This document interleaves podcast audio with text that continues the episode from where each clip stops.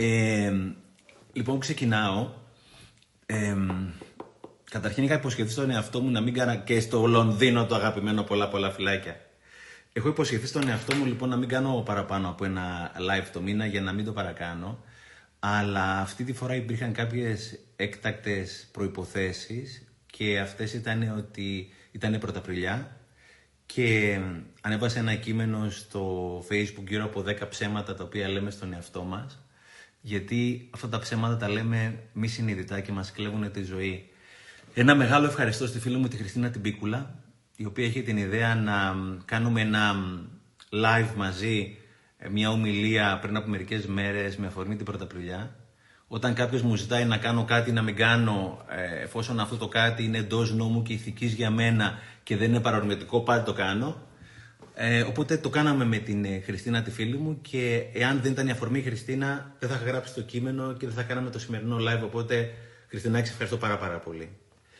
Ε, χαρτί και μολύβι θα σημειώσουμε κάποια πραγματάκια. Ε, θα συστήσω και αρκετά βιβλία. Ελπίζω να είναι ξεκούραστο. Σίγουρα θα είναι ένα κουφιστικό γιατί εμένα μου πήρε παραπάνω από μισή ζωή να συνειδητοποιήσω τα ψέματα που λέω στον εαυτό μου και να βρω τις αλήθειες μου και δεν είναι πάντα ότι λέω τις αλήθειες μου, αλλά πιο συχνά λέω τις αλήθειες μου παρά τα ψέματά μου. Δέκα ψέματα λοιπόν, χαρτί και μολύβι. Το πρώτο ψέμα είναι ότι οι άλλοι φταίνε, είναι ότι ο άλλος φταίει. Είναι το ψέμα το οποίο μου κλέβει τη ζωή. Πάντα υπάρχει ένας άλλος εκεί πέρα έξω ο οποίος φταίει για αυτό το πράγμα που κάνει. Υπάρχουν πάντα κάποιοι κακοί εκεί πέρα έξω, ρε γαμότο, που δεν μας αφήσουν, δεν μας αφήνουν να ζήσουμε τη ζωή που θέλουμε. Για μένα η αλήθεια είναι ότι ό,τι και να γίνεται, εγώ πάντα έχω την ευθύνη για τη ζωή μου. Προσέξτε, δεν λέω ότι ο άλλος φταίει το ψέμα, εγώ φταίω είναι αλήθεια, γιατί οι λέξεις έχουν πολύ μεγάλη σημασία. Εγώ έχω την ευθύνη για τη ζωή μου. Και για ποιο λόγο έχω μάθει να λέμε ψέματα. Γιατί είναι πολύ, πολύ βολικό να φταίει ένας άλλος εκεί πέρα έξω. Γιατί, γιατί όσο φταίει αυτός ο άλλος, εγώ δεν χρειάζεται να αλλάξω τίποτα. Σαν άνθρωποι, τρέμουμε δύο πράγματα. Τρέμουμε την αλλαγή και τρέμουμε και την απώλεια. Τρέμουμε την αλλαγή. Οπότε πραγματικά δημιουργούμε ασύλληπτα, λογικοφανείς δικαιολογίες, αληθοφανείς και ευφυείς δικαιολογίες για ποιο λόγο δεν πρέπει να αλλάξουμε. Πρέπει να αλλάξουν όλοι οι υπόλοιποι, αλλά όχι ουσιαστικά να αλλάξουμε εμείς. Τις προάλλες είχα να πω γύρω από την τρομολαγνία, ειδικά αυτή την εποχή με τον κορονοϊό, 4.000 κρούσματα σήμερα, 3.000, 5.000, 2.000. Ευτυχώς δεν έχουμε φτάσει 5.000. Αλλά κάποια στιγμή καταλήγω και λέω πρώτα απ' όλα να μεγαλώσω τον ενήλικα μέσα μου. Ο ενήλικας είναι το κομμάτι του εαυτού μου που είναι για να παίρνει σωστές αποφάσεις για τη ζωή μου. Έλεγε ο Wayne Dyer ότι ευφυα είναι με τις τωρινές μου επιλογές να εξασφαλίζω τη μελλοντική μου ευημερία. Όπου βλέπετε κάτι που αξίζει, Κρατήστε σημειώσεις, γιατί πραγματικά οι σημειώσεις μένουν και μπορεί να ξαναγυρίζουμε και είναι πραγματικά χρήσιμες. Από οποιονδήποτε και να μιλάει. Οπότε λέει ο Ντάιρο ότι η ευφυα είναι με τις τωρινές μου επιλογές. Ευφυα σημαίνει με τις τωρινές μου επιλογές να εξασφαλίζω τη μελλοντική μου ευημερία. Αν υπάρχει κάποιος εκεί πέρα κακός εκεί πέρα έξω, που τελικά όσο το ψάχνεις, δεν υπάρχει κάποιος ο οποίος θέλει το κακό μου και ακόμα και να υπάρχει, εγώ έχω την ευθύνη για τη ζωή μου. Εάν υπάρχει ειδήσεις, ραδιόφωνα, sites στο ίντερνετ τα οποία είναι συνέχεια και τρομολαγνία, είναι η δική μου ευθύνη εγώ να προστατευτώ και να αναλάβω την ευθύνη για τη ζωή μου και να επιλέξω αυτά τα οποία πραγματικά κάνουν καλό στη ζωή μου και μου είναι χρήσιμα και να βγάλω όλα αυτά τα πράγματα τα οποία δεν μου χρησιμεύουν. Κάπου είχα διαβάσει και είναι πραγματικά πολύ αλήθεια θεωρώ ότι η ενηλικίωση δεν γίνεται στα 18 μου χρόνια. Η ενηλικίωση, η ενηλικίωση γίνεται όταν, όταν αναλάβω την ευθύνη για τη ζωή μου. Όταν καταλάβω ότι με τις επιλογές μου, εγώ είμαι υπεύθυνος για εδώ πέρα το οποίο, που βρίσκομαι. Οι επιλογές μου στο παρελθόν με έχουν φέρει εδώ πέρα και οι τωρινές μου επιλογές θα με φέρουν στο μέλλον μου, δημιουργούν το μέλλον μου. Οπότε κάποιος είχε πει ένα ωραίο, λέει, το παρόν είναι το παρελθόν του μέλλοντός μου. Εδώ πέρα επιλέγω τη ζωή που θέλω ουσιαστικά να δημιουργήσω. Και είναι παραμύθι ότι υπάρχουν κάποιοι κακοί εκεί πέρα, οι οποίοι φταίνε συνέχεια. Δεν φταίει ποτέ ο άλλος. Εννοείται έχω την ευθύνη κάποιους ανθρώπους που δεν ταιριάζουν στη ζωή μου, δεν τους έχω κοντά μου, έχω σταματήσει κάποια σχέση, κάποιες σχέσεις, έχω προχωρήσει παραπέρα. Αλλά πραγματικά είναι να δω και να γίνω συνειδητός σε αυτά τα πράγματα τα οποία, τα οποία κάνω. Κάποια στιγμή είχα διαβάσει μια συνέντευξη του Αλ Καπόνε, του, ένας, ενός από τους σημαντικότερους και τους μεγαλύτερους, πιο επικίνδυνους εγκληματίες που πέρασαν ποτέ. Ο Αλ Καπόνε λοιπόν έλεγε ότι στη συνέντευξη ότι θεωρούσε ότι είναι θύμα της εποχής, θύμα συγκυριών. Ο Αλ Καπόνε θεωρούσε ότι δεν έφταιγε. Άρα είναι πολύ σημαντικό να αναλάβω την ευθύνη για τη ζωή μου γιατί πρέπει να κάνω το καλύτερο που μπορώ για μένα και φυσικά και ο άλλος να κάνει το καλύτερο, το καλύτερο που μπορεί για εκείνον.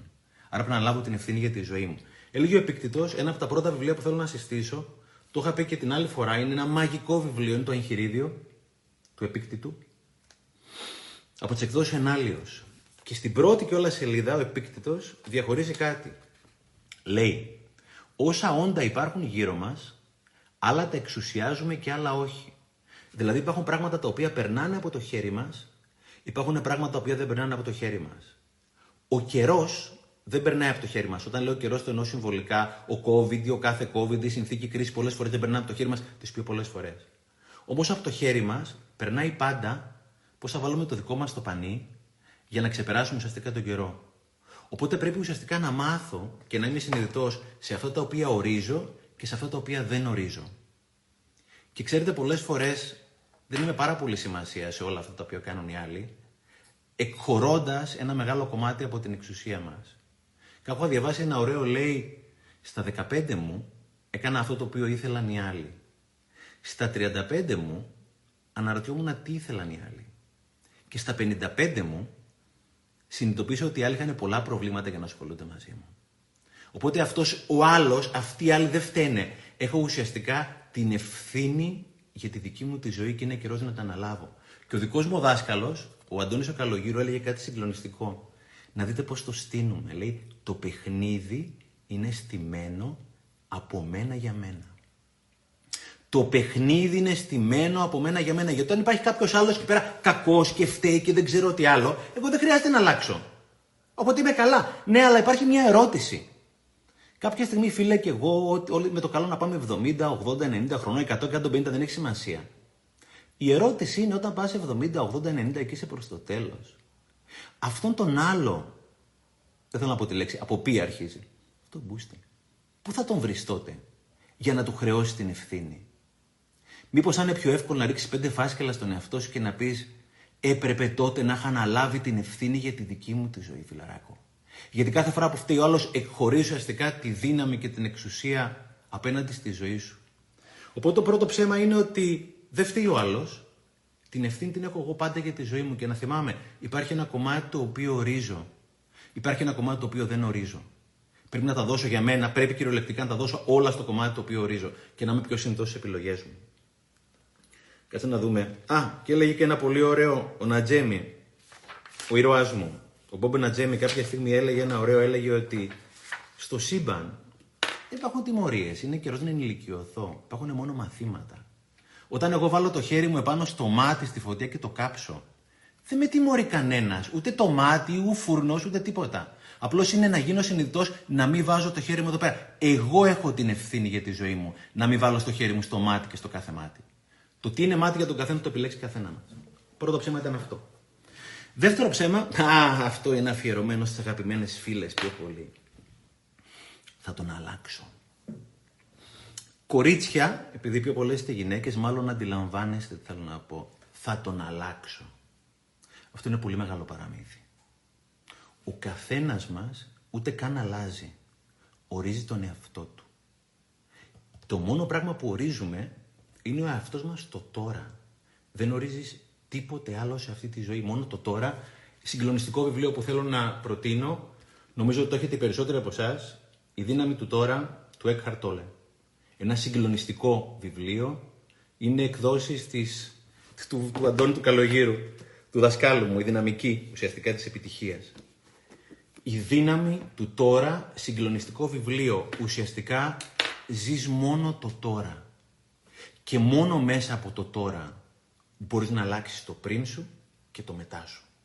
Μέσα από αυτό που κάνω τώρα, όσο και να ανησυχώ, να ανυπομονώ, να αγχώνομαι, να τρελαίνομαι για το αύριο, το αύριο μου το ορίζω μέσα από το τώρα, από αυτά που κάνω και από αυτά που δεν κάνω. Όπως επίσης και το χθες μου το ορίζω μέσα από το τώρα μου. Γι' αυτό είναι πολύ σημαντικό όταν δουλεύω με τον εαυτό μου μέσα από ψυχοθεραπεία, μέσα από life coaching, μέσα από εκπαιδευτές ελληνικού, μέσα από οτιδήποτε. Τι κάνω για το παρελθόν; Ουσιαστικά αλλάζω την ερμηνεία του παρελθόντος. Άρα ουσιαστικά ορίζω μόνο το τώρα μου, τίποτα άλλο δεν ορίζω. Και λίγο παλιός μου δάσκαλος, ο Άκης ο Κοντζαμάνης, που δυστυχώς δεν είναι πια μαζί μας, ένας σοφός άνθρωπος, έλεγε το πρόβλημα είναι ότι το πρόβλημα, ή το καλό ή το πρόβλημα είναι ότι ο άνθρωπος ενεργειακά είναι κατασκευασμένος για να μπορεί να σηκώσει το τώρα του. Συχνά πάω να σηκώσω το τώρα μου, το αύριο, το χθες μου. Και έχω απέναντι τον φίλο μου, τον σύντροφό μου, το παιδί μου. Δεν έχει σημασία ποιον. Και σαν να μην, σαν να μην φταίει το γεγονός, σαν να μην φτάνει μόνο ότι πάω να ορίσω τα πάντα, που ήδη είμαι μπλοκαρισμένος, πάω να ορίσω και τα δικά του. Το τώρα του, το χθες και το μετά του. Οπότε φιλαράκο τι γίνεται; Τελικά καταραίω. Το μόνο πράγμα το οποίο μπορώ να ορίσω είναι το τώρα μου και αν θέλω να εμπνεύσω κάποιον, όχι να αλλάξω, γιατί το να αλλάζω έχει και μια μορφή βίας μέσα. Αν θέλω να εμπνεύσω κάποιον, μπορώ να το κάνω μόνο μέσα από το παράδειγμά μου. Τις προάλλες είχαμε μια ομιλία, ήταν μια εξαιρετική κοπελίτσα, η οποία λέει έχω τη φίλη μου την Τάδε και θέλω πάρα πολύ να την βοηθήσω να ενστερνιστεί όλα αυτά τα οποία ενστερνίζω με τη θετική σκέψη κτλ. Λέω, και το κάνεις μία-δύο φορές. Όχι, μου λέει, το παλεύω εδώ πέρα κάτι μήνες, κάτι χρόνια και δεν το έχω καταφέρει. Λέω, πλάκα μου κάνεις. Αυτό το πράγμα, κοριτσάκι μου, είναι βία. Όσο καλή πρόθεση και να έχεις, δεν μπορείς να αλλάξεις τον άλλον. Θα του πεις μία, δύο φορές, τρεις φορές και θα κάνει τη δική του τη δουλειά. Είναι βία να μπαίνω στο μονοπάτι του άλλου. Ο άλλος θα αλλάξει όταν εκείνος θέλει να αλλάξει. Και ξέρετε, λέμε συχνά για τοξικούς ανθρώπους. Συχνά είμαστε κι εμείς οι ίδιοι τοξικοί. Όταν θέλουμε με τον ντε και καλά, θα θυμάστε το ανέκδοτο με τον Τωτό και τη γιαγιά του που με τον ντε και καλά την πέρασε απέναντι στον δρόμο. Όταν με τον ντε και καλά, θέλω εγώ να αλλάξω τον άλλον. Φιλαράκο, δεν μπορώ να αλλάξω κανέναν. Ορίζω μόνο τον εαυτό μου. Και είναι να μάθουμε, να μάθω, να σέβομαι και τα όρια του άλλου. Γιατί πραγματικά είναι bullying και μιλάω πολύ σοβαρά. Το να πάω τον άλλο να τον αλλάξω με το ζωρί είναι βία, δεν είναι σωστό. Και να πω και κάτι. Είναι πολύ... Πάλι ο καλογύρος μας έχει μάθει πράγματα ο Αντώνης. Άρα Αντώνη, αν ακούς και αν δεν ακούς ευχαριστώ. Μας έλεγε, υπάρχει λέει η δουλειά σου, η δουλειά του και η δουλειά του Θεού. Τρεις δουλειές υπάρχουν. Η δουλειά μου, η δουλειά σου και η δουλειά του Θεού. Και μας τάχωνε. Μας έλεγε ρε μαλάκες, όταν εσύ είσαι στη δουλειά του, ποιος είναι στη δουλειά σου; Κανένας έχεις αφήσει το πόστο σου άδειο. Άρα έχεις χρέος να είσαι στη δουλειά σου και μόνο μέσα από τη δουλειά σου μπορείς, εάν θέλει ο άλλος, να τον επηρεάσεις. Και προσέξτε πάρα πολύ, κορίτσι, γιατί έχετε πολύ πολύ καλή πρόθεση. Και πολλές από εσάς, και δεν μιλάω μόνο για το κομμάτι το συντροφικό, το κομμενικό, το οτιδήποτε άλλο. Δεν θέλουμε άλλες μητερούλες στη ζωή μας. Δεν θέλουμε για το καλό μας να μας αλλάξετε, ούτε εμείς να πάμε να αλλάξουμε αντίστοιχα κάποιον άλλον. Εάν δεν θέλεις, δεν είσαι με τον άλλον. Και αν έχεις κάποιο παράπονο Αγαπημένη μου φίλη, ξέρεις πολύ καλά ποια είσαι. Δεν θέλω να αναφερθώ από το νησί που μιλάγαμε προχθές, όταν ο φίλος σου δημιουργεί κάποιο πρόβλημα ή οτιδήποτε άλλο. Το μόνο πράγμα που μπορεί να κάνεις, αλλά είναι πολύ σημαντικό, είναι να το εκφράσει το συνέστημά σου. Το παράπονό σου. Να του πεις πώς νιώθει. Πώς νιώθεις. Είναι το λεγόμενο I message, το εγώ μήνυμα που λέει ο Stephen Covey. Αγόρι μου γλυκό, όταν κάνεις αυτό, εγώ νιώθω έτσι. Νιώθω παραμελημένη. Αντίθετα, όταν κάνεις αυτό, νιώθω πάρα, πάρα πολύ όμορφα. Είναι άσχημο να φορτώνεις ή να φορτώνουμε τους άλλους με λάθη τα οποία κάνουν. Ορίζω τον εαυτό μου στο τώρα και το μόνο πράγμα που μπορεί να ορίσω είναι το συνέστημά μου. Εξηγώ, μιλάμε, όπως λέει ο Περιστέρης ο φίλος μου, η επικοινωνία είναι θεραπεία, αλλά δεν έχω δικαίωμα να ορίσω κάποιον άλλον, να αλλάξω κάποιον άλλον. Είναι πραγματικά βίο. Και θέλω να το προχωρήσω. Δεν έχω δικαίωμα καν, επιτρέψτε μου το δικαίωμα, δεν έχω δικαίωμα καν να αλλάξω τον εαυτό μου. Έχω δικαίωμα και για μένα υποχρέωση να τον εξελίξω. Αλλά μην πας να αλλάξεις τον εαυτό σου να γίνεις κάτι που δεν είσαι. Σωτήρης Λιμπερόπουλος, ο φίλος μου, έχει δώσει μια πολύ ωραία ομιλία στο TEDx. Ιστορία του λιθοξόου. Θέλω να τη μοιραστώ μαζί σας. Τη μοιράζομαι συχνά με τις κόρες μου. Για το πόσο σημαντικό είναι να είμαι ο εαυτός μου. Λιθοξός, λοιπόν, λιθοξός τι είναι, είναι κάποιος ο οποίος πελεκάει την πέτρα, ένας τεχνίτης πελεκάει την πέτρα. Ο λιθοξός δεν είναι ευχαριστημένος από τον εαυτό του. Το συνέστημα αυτό νομίζω αρκετοί το ξέρουμε. Και έχει ζητήσει από τον Θεό να τον κάνει κάτι διαφορετικό. Λέει, Θεέ μου, σε παρακαλώ πάρα πολύ. Θέλω να με κάνεις τον πιο πλούσιο άνθρωπο του κόσμου. Θέλω να με κάνεις τον πιο πλούσιο άνθρωπο του κόσμου. Δεν θέλω άλλο να με λιθοξώ. Ο Θεός τον κάνει λοιπόν τον πιο πλούσιο άνθρωπο του κόσμου, έχει λεφτά, κάνει ό,τι γουστά, είναι χαρούμενος. Μέχρι που μια μέρα, λέει, περνάει μπροστά του ο βασιλιάς με την κουστοδία του, με τους αυλικούς, με τους σωματοφύλακες του κτλ. Και λέει στο λιθοξό μας, το πιο πλούσιο άνθρωπο του κόσμου πια, κάνε στην άκρη, λέει, να περάσει ο βασιλιάς. Φύγε εδώ πέρα. Οπότε ο λιθοξός, ο πλέον, πλέον πιο πλούσιος άνθρωπος του κόσμου, τα παίρνει στο κρανίο. Λέει, κάτσε, συγγνώμη. Εγώ νόμιζα ότι όντας ο πιο πλούσιος στον κόσμο θα είμαι και πιο σημαντικός. Ο πιο σημαντικός τελικά είναι ο βασιλιάς. Θεέ μου λέει: Θέλω μια χάρη. Τελικά το ξανασκέφτηκα, θέλω να με κάνεις βασιλιά. Αυτός είναι ο πιο σημαντικός άνθρωπος στον κόσμο. Ο Θεός λέει: Ήταν καλά, είχε πει τα τσιπουράκια, του κάνει το χατήρι, λέει: Θα σε κάνω βασιλιά λοιπόν, αφού αυτό θέλεις, αυτό θα κάνουμε. Οπότε κάποια στιγμή γίνεται βασιλιάς, περνάει φανταστικά, βάζει τους αυλικούς μπροστά, αλλά έρχεται μια μέρα, λέει, και είναι Αύγουστος. Και έχεις 40 βαθμούς Κελσίου. Και έχεις σκάσει από τη ζέστη. Και λέει: Θεέ μου, θέλω να με κάνεις κάτι άλλο τελικά διαπίστωσε ότι το πιο σημαντικό, η πιο σημαντική οντότητα στον κόσμο είναι ουσιαστικά ο ήλιος. Θέλω να με κάνεις ήλιο. Θα ζεσταίνω, θα φωτίζω κτλ. Δεν θέλω άλλη χάρη, θα με κάνεις ήλιο καθαρίσαμε. Το κάνει λοιπόν ο Θεός ήλιο, γιατί ο ήλιος ζεσταίνει τον βασιλιά, ο οποίος παραμερίζει τον πλούσιο, άρα είναι το σημαντικότερο στον κόσμο κατά τον πρώην λιθοξό μα. Οπότε κάποια στιγμή εκείνη τη μέρα που φέγγει, ζεσταίνει και είναι πολύ χαρούμενος, περνάει μπροστά του ένα σύννεφο. Και το σύννεφο τον κρύβει. Τα φορτώνει ο λιθοξό μας, και λέει τελικά ο ήλιος δεν είναι το σημαντικότερο στον κόσμο. Το σύννεφο είναι το σημαντικότερο στον κόσμο. Κάνε με σύννεφο και δεν θα ζητήσω τίποτα άλλο. Ο Βασιλιάς λέει: OK, okay. συνεχίζει να πίνει τα τσιπουράκια, τον κάνει σύννεφο. Κάθεται μπάστακας μπροστά από τον ήλιο, φράζει τον ήλιο, λέει: Εδώ είμαι καλά. Είμαι ο σημαντικότερος στον κόσμο. Μέχρι που κάποια στιγμή φυσάει ένας άνεμος. Διαλύει το σύννεφο. Και ο λιθοξόος μας τα παίρνει στο κρανίο. Λέει: Τελικά ο άνεμος που διαλύει το σύννεφο, που κρύβει τον ήλιο, που ζεσταίνει τον βασιλιά, που παραμερίζει ουσιαστικά τον πλούσιο, είναι το σημαντικότερο. Κάνε με άνεμο και είναι το τελευταίο χατήρι που θα σου ζητήσω. Ο βασιλιάς λέει, why not, θα σε κάνω. Τον κάνει τέλος πάντων άνεμο, πηγαίνει από εδώ, από εκεί, αριστερά, δεξιά κτλ. Οπότε κάποια στιγμή, εκεί πέρα που πηγαίνω, έρχεται ο άνεμος, πηγαίνει και κολλάει, μπλοκάρει απέναντι σε ένα πάρα, πάρα πολύ ψηλό τείχο. Και δεν μπορεί να περάσει ούτε αριστερά ούτε δεξιά τίποτα. Φορτώνει, στεναχωριέται, λέει είναι τελευταίο, τελευταίο, τελευταίο, τελευταίο χατήρι. Θέλω να με κάνεις τείχο. Ο τείχος είναι το σημαντικότερο στον κόσμο. Αφού ο τείχος, μην την ξαναλέμε, οπότε ο βασιλιάς τον κάνει τείχο. Και εκεί πέρα που αράζει κάποια στιγμή ο τείχος και είναι πολύ πολύ χαρούμενος ο πρώην λιθοξός μας, ακούει από κάτω ένα ταπεινό τακατακατάκ, τακατακατάκ, τακατακατάκ. Ήταν ένας ταπεινός λιθοξός, ο οποίος έσκαβε τον τείχο. Φιλαράκο, είναι ιερό αυτό που είσαι. Αγάπα το. Αποδέξου το. Εξέλιξέ το. Μην πας να σε αλλάξεις. Και μην πας να αλλάξεις κανέναν άλλον άνθρωπο. Μόνο μέσα από το παράδειγμά σου για να χρησιμοποιήσουμε σωστές λέξεις μπορείς να εμπνεύσεις τους συνανθρώπους σου. Και όποιος θέλει να εμπνευστεί, έχει καλός. Όποιος δεν θέλει να εμπνευστεί, πάλι έχει καλός. Γιατί αυτό το οποίο δεν μας έμαθαν, ότι η αγάπη είναι τέχνη. Και όταν βλέπεις ότι έχεις προσπαθήσει με το καλό μία-δύο φορές να βοηθήσεις κάποιον και δεν θέλει, οφείλεις να σέβεσαι πραγματικά την επιθυμία του. Κάποιες φορές η μεγαλύτερη βοήθεια είναι να σταματάς να βοηθήσει κάποιον άλλον για να μάθει να βοηθάει τον εαυτό του. Και κάποια στιγμή είχε πει ο Wayne Dyer, αυτός ο σπουδαίος σύγχρονος Αμερικάνος φιλόσοφος που ήδη λείπει πολύ από τον κόσμο. Είχε πει ότι η αγάπη είναι όταν κάποιος είναι στην άκρη του κρεμού δικός σου άνθρωπος να του δώσει μια κλωτσιά. Ή θα βουτήξει ή θα πετάξει. Μάντεψε τι θα κάνει. Είναι πολύ σημαντικό να είμαι στη δουλειά μου. Και όποιος θέλει σημειώστε. Υπάρχει η δουλειά μου, η δουλειά σου και η δουλειά του Θεού.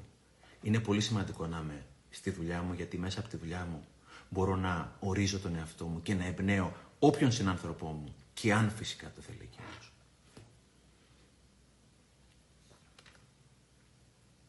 Yes. Αχα. Τρίτο ψέμα. Όταν αλλάξουν τα πράγματα. Φιλαράκο, δεν θέλω να στο χαλάσω. Αλλά τα πράγματα θα αλλάξουν όταν αλλάξει ο τρόπος που βλέπεις τα πράγματα. Και στα πλαίσια της εξέλιξης, οφείλω κάποιες φορές να εξελίσω και τον τρόπο που βλέπω τα πράγματα. Γιατί η ζωή μου δεν καθορίζεται από το τι συμβαίνει, αλλά από το πώς εγώ αντιλαμβάνομαι αυτό που συμβαίνει. Υπάρχουν αυτοί οι άλλοι, υπάρχει αυτό το εκεί πέρα έξω. Φιλαράκο, μόνο όταν αλλάξω το, το μέσα μου, θα αλλάξει και το έξω.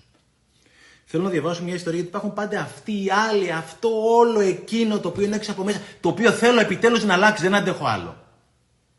Να σου πω κάτι. Μόνο όταν αλλάξεις το μέσα σου, το εξελίξεις, να το πούμε και σωστά, ακολουθώντας την, την προηγούμενη ιστορία, θα προσαρμοστεί και το έξω σε αυτό το πράγμα. Δεν γίνεται διαφορετικά. Γιατί εγώ αυτό το οποίο βλέπω εκεί πέρα έξω δεν είναι αυτό το οποίο είναι, βλέπω αυτό που είμαι στο είναι. Και όταν εξελίξω αυτό που είμαι, τότε θα εξελιχθεί αυτό που είναι. Έχω μια αγαπημένη ιστορία. Το επόμενο βιβλίο είναι ένα δικό μου βιβλίο. Είναι το δεύτερο το δώρο, το οποίο το αγαπώ πάρα πάρα πολύ. Το πρώτο το δώρο το αγαπώ γιατί ήταν το πρώτο μου βιβλίο. Το δεύτερο δώρο το αγάπησα πάρα πάρα πολύ. Προσωπικά έβαλα ακόμα πιο πολύ αγάπη και προσπάθεια για να βγει καλύτερο. Και δική μου ταπεινή γνώμη ότι είναι καλύτερο από το πρώτο, το δεύτερο. Έχω μια ιστορία που θέλω να μοιραστώ μαζί σας. Η ιστορία λέγεται Οι Άλλοι. Είναι πολύ επίκαιρη για αυτό το θέμα. Πρώτη μέρα πίσω στην Αθήνα μετά από διακοπές. Λατρεύω την Αθήνα το 15 Αύγουστο. Ξεμπουκάρουμε από όλα τα αμάξια από το πλοίο. Ξεκούραστη, μαυρισμένη, καλοπερασμένη, υπομονετική. Πρώτο πράγμα περνάω από το αγαπημένο μαγαζάκι να αγοράσω μία από τις γνωστές πρωινές μου γουρουνιές. Ένα μαγαζί το οποίο κάνει καταπληκτικά chocolate muffin. Όποιο θέλει μπορεί να μου στείλει ιδιωτικό μήνυμα μετά, δεν μπορώ να το πω δημόσια τέλος πάντων. Τη βλέπω παρκάρι, την τύπησα. Έχει και αυτή φρέσκο το look των διακοπών. Μαυρισμένη με το όμορφο φορεματάκι, κυκλαδίτικα βραχιολάκια, ανανεωμένη, φρέσκο διακοπισμένη. Σαν να τη βλέπω τώρα, είναι μια κούκλα η κοπέλα πραγματικά. Ανοίγει την πόρτα του αυτοκινήτου.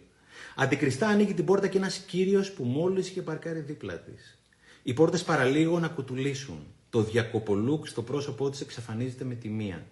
Χάνε τη λιακάδα, πλακώνει συννεφιά. Η τύπησα ρίχνει μια δηλητηριασμένη ματιά κάπου στο υπερπέραν. Στράφει διακοπές. Σαν να διαβάζω το μυαλό της, άρχισαν να γυρίζουν οι μαλάκες. Καλά ήμασταν εκεί που ήμασταν, καλά ήσασταν εκεί που ήσασταν. Πάντα αυτοί οι άλλοι, οι μαλάκες, αυτοί που θες να πας μπροστά, αυτοί που σου γαμάνε τη ζωή. Το αφεντικό, ο πελάτη, η μάνα σου, κυβέρνηση, ο γείτονας. Πάντα αυτοί οι άλλοι, το άλλο με κεφαλαίο. Ποδόφρενος στο πατίνι σου, κόκκινο φανάρι στα όνειρά σου, καρφίτσα στον μπαλόνι.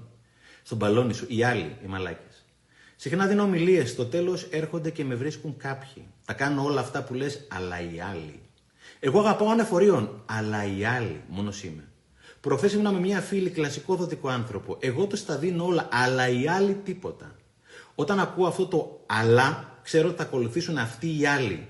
Θα μπορούσε να είναι και νέος κανόνας σύνταξης τη νεοελληνικής. Αυτοί που ποτέ δεν σε αναγνωρίζουν, αυτοί που δεν σε αγαπάνε, αυτοί που σε απαξιώνουν, αυτοί που σου κλέβουν τον ηρώ σου, αυτοί που μόνιμα σε αδικούν, αυτοί που σε ζορίζουν, αυτοί που σε στενοχωρούν, αυτοί που σε ταλαιπωρούν, αυτοί που σου κάνουν τη ζωή πατίνη. Με δύο λόγια, εγώ ο καλός και οι άλλοι οι μαλάκες. Η ιστορία σχεδόν όλων μας. Έχω ένα αγαπημένο ξάδερφο. Μπαίνει για σένα το λέω. Μεγαλάκο με λέει χαϊδευτικά. Να σου πω κάτι μεγαλάκο για να τελειώνουμε πια και καλή με αυτό το παραμύθι. Η άλλη είσαι εσύ. Αυτό το οποίο βλέπεις εκεί πέρα έξω φίλε. Είναι αυτό το οποίο έχεις εδώ πέρα μέσα. Και μόνο όταν αλλάξεις το μέσα θα αλλάξεις και το έξω. Είναι πολλά χρόνια πριν, είναι αγαπημένη φίλη Μαρία. Ταλαιπωρείται όμως και στεναχωριέται πάρα πολύ γιατί σύμφωνα με τη γνώμη, γνώμη της, η αδερφή της έχει παντρευτεί κάποιον ο οποίος δεν είναι καθόλου άξιος. Καθόλου άξιος και πολύ λίγος για την αδερφή της. Ξέρεις το να ακούω έναν τύπο αυτή την εποχή, τον Σατ Γκούρου, ο οποίος τον ακούει, είναι ένας πραγματικά Ινδός, σαν μαχαραγιά είναι η φάτσα του. Έχει πολύ υλικό στο YouTube. Έχει γράψει ένα βιβλίο που λέγεται Inner Engineering. Και λέω σαν γκουρου, το να πονάω είναι λογικό και θα γίνει πάντα. Το να υποφέρω όμως είναι optional, είναι επιλογή. Το κάνω γιατί έχω εγκλωβίσει το μυαλό μου δίπλα μέσα σε μια ιστορία. Και το να υποφέρω έχει να κάνει πολλές φορές γιατί θεωρώ ότι είμαι το κέντρο του σύμπαντος που δεν είμαι. Τέλος πάντων, η φίλη Μαρία παρμένει με το αγόρι της αδερφής της, παρμένει με την προοπτική να τον παντρευτεί. Εμείς βλέπουμε το παιδί είναι εξαιρετικό. Λατρεύει την αδερφή της και πραγματικά είναι εξαιρετικός. Η Μαρία είναι μέσα στο εγώ της, είναι εγκλωβισμένη, υποφέρει πάρα, πάρα πολύ. Αποτέλεσμα, περνάνε τα χρόνια και σιγά σιγά ίδια κάνουν παιδιά η αδερφή της με το παιδί αυτό, δύο παιδιά, έχουν μια υπέροχη οικογένεια, έχουν ζωάκια, σκυλάκια κτλ. Και κάποια στιγμή η Μαρία συνειδητοποιεί ότι το παιδί αυτό είναι πραγματικά εξαιρετικό και αυτή τη στιγμή είναι η πιο ένθερμη οπαδός του συγκεκριμένου του παιδιού. Τον λατρεύει το γαμπρό της. Εγώ να κάνω μια ερώτηση. Άλλαξε ο γαμπρό τη γιατί δεν άλλαξε, ήταν πάντα εξαιρετικό παιδί. Άλλαξε ο τρόπος που βλέπει τα πράγματα η Μαρία. Γιατί η Μαρία μετακινήθηκε από το εγώ της στην αδερφή της. Και όταν φεύγω από το εγώ μου είναι πάρα πάρα πάρα πολύ ωραίο γιατί συχνά παίρνουμε τον εαυτό μας πάρα πάρα πολύ σοβαρά. Οπότε το σημείο αναφοράς της από τον εαυτό της, αυτό που λέει ο Σατ Γκούρου, εκεί πέρα που φέρεις, πήγε στην αδερφή της και είδε ότι η αδερφή της είναι πάρα πάρα πολύ χαρούμενη. Τα πράγματα αλλάζουν μόνο όταν αλλάξεις εσύ ο τρόπος που τα βλέπεις, τοποθετήσει και φυσικά δράς απέναντι στα πράγματα. Αυτή είναι η αλήθεια. Περιμένω μια ζωή τα πράγματα να αλλάξουν. Ο μόνος που μπορεί να αλλάξει, βελτιωθεί, εξελιχθεί. Για να διασκεδάσω λίγο την προηγούμενη ιστορία, φιλαράκο, είμαι εγώ, δεν είναι κανένα άλλος.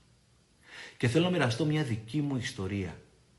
Κάποιοι που με παρακολουθείτε ξέρετε ότι είμαι χωρισμένος, δεν βλέπω τα παιδιά μου όσο ήθελα. Κάποιες φορές παλιότερα υπέφερα. Τα παιδιά μου τα βλέπω κάθε δεύτερη μέρα, κάποια απογεύματα. Όχι τόσο πολύ όσο θα ήθελα, είναι η αλήθεια. Είναι άλλο να πονάς, είναι άλλο να υποφέρεις.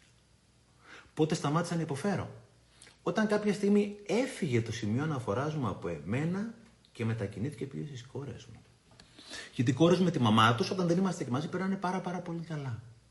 Η μαμά του είναι πολύ καλή, έχουν τις γατούλες στο σπίτι, κάνουν τα, τα, τις, ε, τα καλλιτεχνικά τους, τις ζωγραφικές τους, τις κατασκευές τους, τις μαγειρικές τους, διαβάζουν βιβλία κτλ. Δεν είναι ότι δεν πονάω που δεν βλέπω τα παιδιά μου τόσο συχνά. Αλλά έχω σταματήσει να υποφέρω γιατί έχω επιλέξει να βλέπω τον κόσμο μέσα από τα δικά του τα μάτια. Και είναι πολύ σημαντικό να αποδεχτώ την πραγματικότητα. Αν θέλετε το σημειώνετε, το έχω και στο πρώτο το δώρο σε ένα τσιτάτο κάποια στιγμή. Όποιος τσακώνεται με την πραγματικότητα, χάνει αυτός η πραγματικότητα, δεν χάνει ποτέ. Το να αποδεχτώ την πραγματικότητα δεν σημαίνει να παρετηθώ από το όνειρό μου για ένα καλύτερο αύριο. Και εγώ και οι ενεργοί μπαμπάδες, του οποίους είμαι, κυνηγάμε το κομμάτι στην επιμέλεια, θα ψηφιστεί και σιγά σιγά θα βλέπουμε τα παιδιά μας. Δίνεις τον αγώνα σου για αυτό το πράγμα το οποίο θέλεις. Αλλά είναι πολύ σημαντικό να μην υποφέρεις μέχρι τότε, γιατί όταν χαλαρώσεις εσύ φιλαράκο, χαλαρώνει και το σύστημα. Οπότε τα πράγματα αλλάζουν όταν αλλάζω εγώ. Από μόνο τους τα πράγματα δεν θα αλλάξουν ποτέ. Ακόμα και να αλλάξουν, αν εγώ δεν το πάρω χαμπάρι, δεν καταλάβω ότι άλλαξαν. Άρα ουσιαστικά δεν άλλαξαν. Και ξαναλέω, η ζωή μου δεν καθορίζεται από το τι συμβαίνει, αλλά από το πώς εγώ αντιλαμβάνομαι αυτό που συμβαίνει. Όποιος τσακώνεται με την πραγματικότητα, χάνει. Και για να δείτε ότι μέσα μας προβάλλουμε έξω μας πάντα αυτό που έχουμε μέσα μας. Είναι γενέθλιά μου, πριν από κάποια χρόνια. Έχω ένα φίλο συναθλητή σε κάποιο σπόρο, ο οποίος είναι και πρωταθλητής και μου στέλνει κάποια στιγμή ένα μήνυμα μέσα μου, ό,τι έχω μέσα μου το προβάλλω έξω μου. Το έξω είναι αυτό που έχω μέσα. Η Βένα Καλογύρου λέει ότι μέσα έτσι και έξω. Μου στέλνει ένα μήνυμα, έχει βγει το βιβλίο, πάει πολύ καλά, έχει αρχίσει επιτυχία γύρω από το δώρο. Και μου στέλνει αυτός ο φίλος ένα μήνυμα και λέει: Χρόνια πολλά, Στεφανάκο, μπράβο, μου λέει: Τους έχεις γαμίσει όλους. Λέω: Τι εννοείς. Μόλις σκίζεις, κάνεις, δείχνεις κτλ. Φιλαράκο, εγώ βιώνω αγάπη, βιώνω άλλα πράγματα αυτή τη στιγμή την επιτυχία. Ο φίλος μου, και είμαι ο τελευταίος θα τον κρίνω, απλώς το παρατηρώ και το καταθέτω. Επειδή, επειδή βιώνει μέσα του πόλεμο. Βιώνει παντού πόλεμο. Ο μόνος τρόπος για να αλλάξει το έξω είναι να αλλάξει το μέσα. Οπότε τρίτο ψέμα, τα πράγματα θα αλλάξουν μόνο όταν αλλάξω εγώ. Yes! Α, τέταρτο ψέμα. Εδώ μπορούμε να μιλάμε χρόνια. Χρόνια μπορούμε να μιλάμε ουσιαστικά. Τα παιδιά μου. Τα παιδιά μου. Και λέει ο Γκυμπράν, δεν υπάρχουν τα παιδιά σου, υπάρχουν μόνο τα παιδιά σου δεν είναι δικά. Σου είναι δικά τους και μόνο. Και εδώ πέρα αναφέρομαι και έχω γράψει πολύ συχνά ιστορίες στα βιβλία μου γύρω από αυτές τις κακοποιήσεις που υφίστανται παιδιά από τους γονείς και λέω το μεγαλύτερο bullying είναι αυτό το οποίο συχνά κάνουμε εμείς τα παιδιά μας ειδικά στο κομμάτι των νότιων χωρών της Μεσογείου, Ελλάδα, Ιταλία, Ισπανία, θεωρούμε τα παιδιά είναι δικά μας Και είναι το μεγαλύτερο έγκλημα που μπορούμε να κάνουμε. Έχω μεγαλώσει φυσικά με αυτόν τον τρόπο. Έχω μεγαλώσει το βρακί της μάνας μου. Μόναχο παιδί, μόναχο γιος, αντιλαμβάνεστε τι εννοώ. Όπως έχουμε μεγαλώσει πάρα πολλά αγόρια στην Ελλάδα. Είμαι 30 χρονών, είναι 1998, yes. Οπότε ανακοινώνω στους γονείς μου ότι εγώ επιτέλους θα πάω να μείνω στο δικό μου το σπίτι. Κοντζάμ Γαϊδούρη, 30 χρονών, μένω στο σπίτι των γονιών μου. Ο μπαμπάς μου λέει φυσικά Στεφανάκο να το κάνεις, είμαι μαζί σου και αν χρειαστείς κάτι να τσοντάρουμε στο ενίκιο, τα καταφέρνω μόνος μου. Η μάνα μου πέφτει στα τάρταρα. Μου λέει γιατί παιδί μου να το κάνεις αυτό; Γιατί να φύγεις από το σπίτι μας; Μήπως κάνα, όσοι ξέρετε τη μάνα μου, την κυρία Τούλα, καταλαβαίνετε έτσι; Σαν να το κάνετε εικόνα τώρα. Κάναμε κάτι για σένα, σε στεναχωρήσαμε, παιδί μου. Εάν κάναμε κάτι, να μην το ξανακάνουμε. Δεν θέλουμε να φύγεις από το σπίτι. Γιατί μας το κάνεις αυτό το πράγμα, παιδιά. Παιδιά, είναι εγκληματικό αυτό το πράγμα.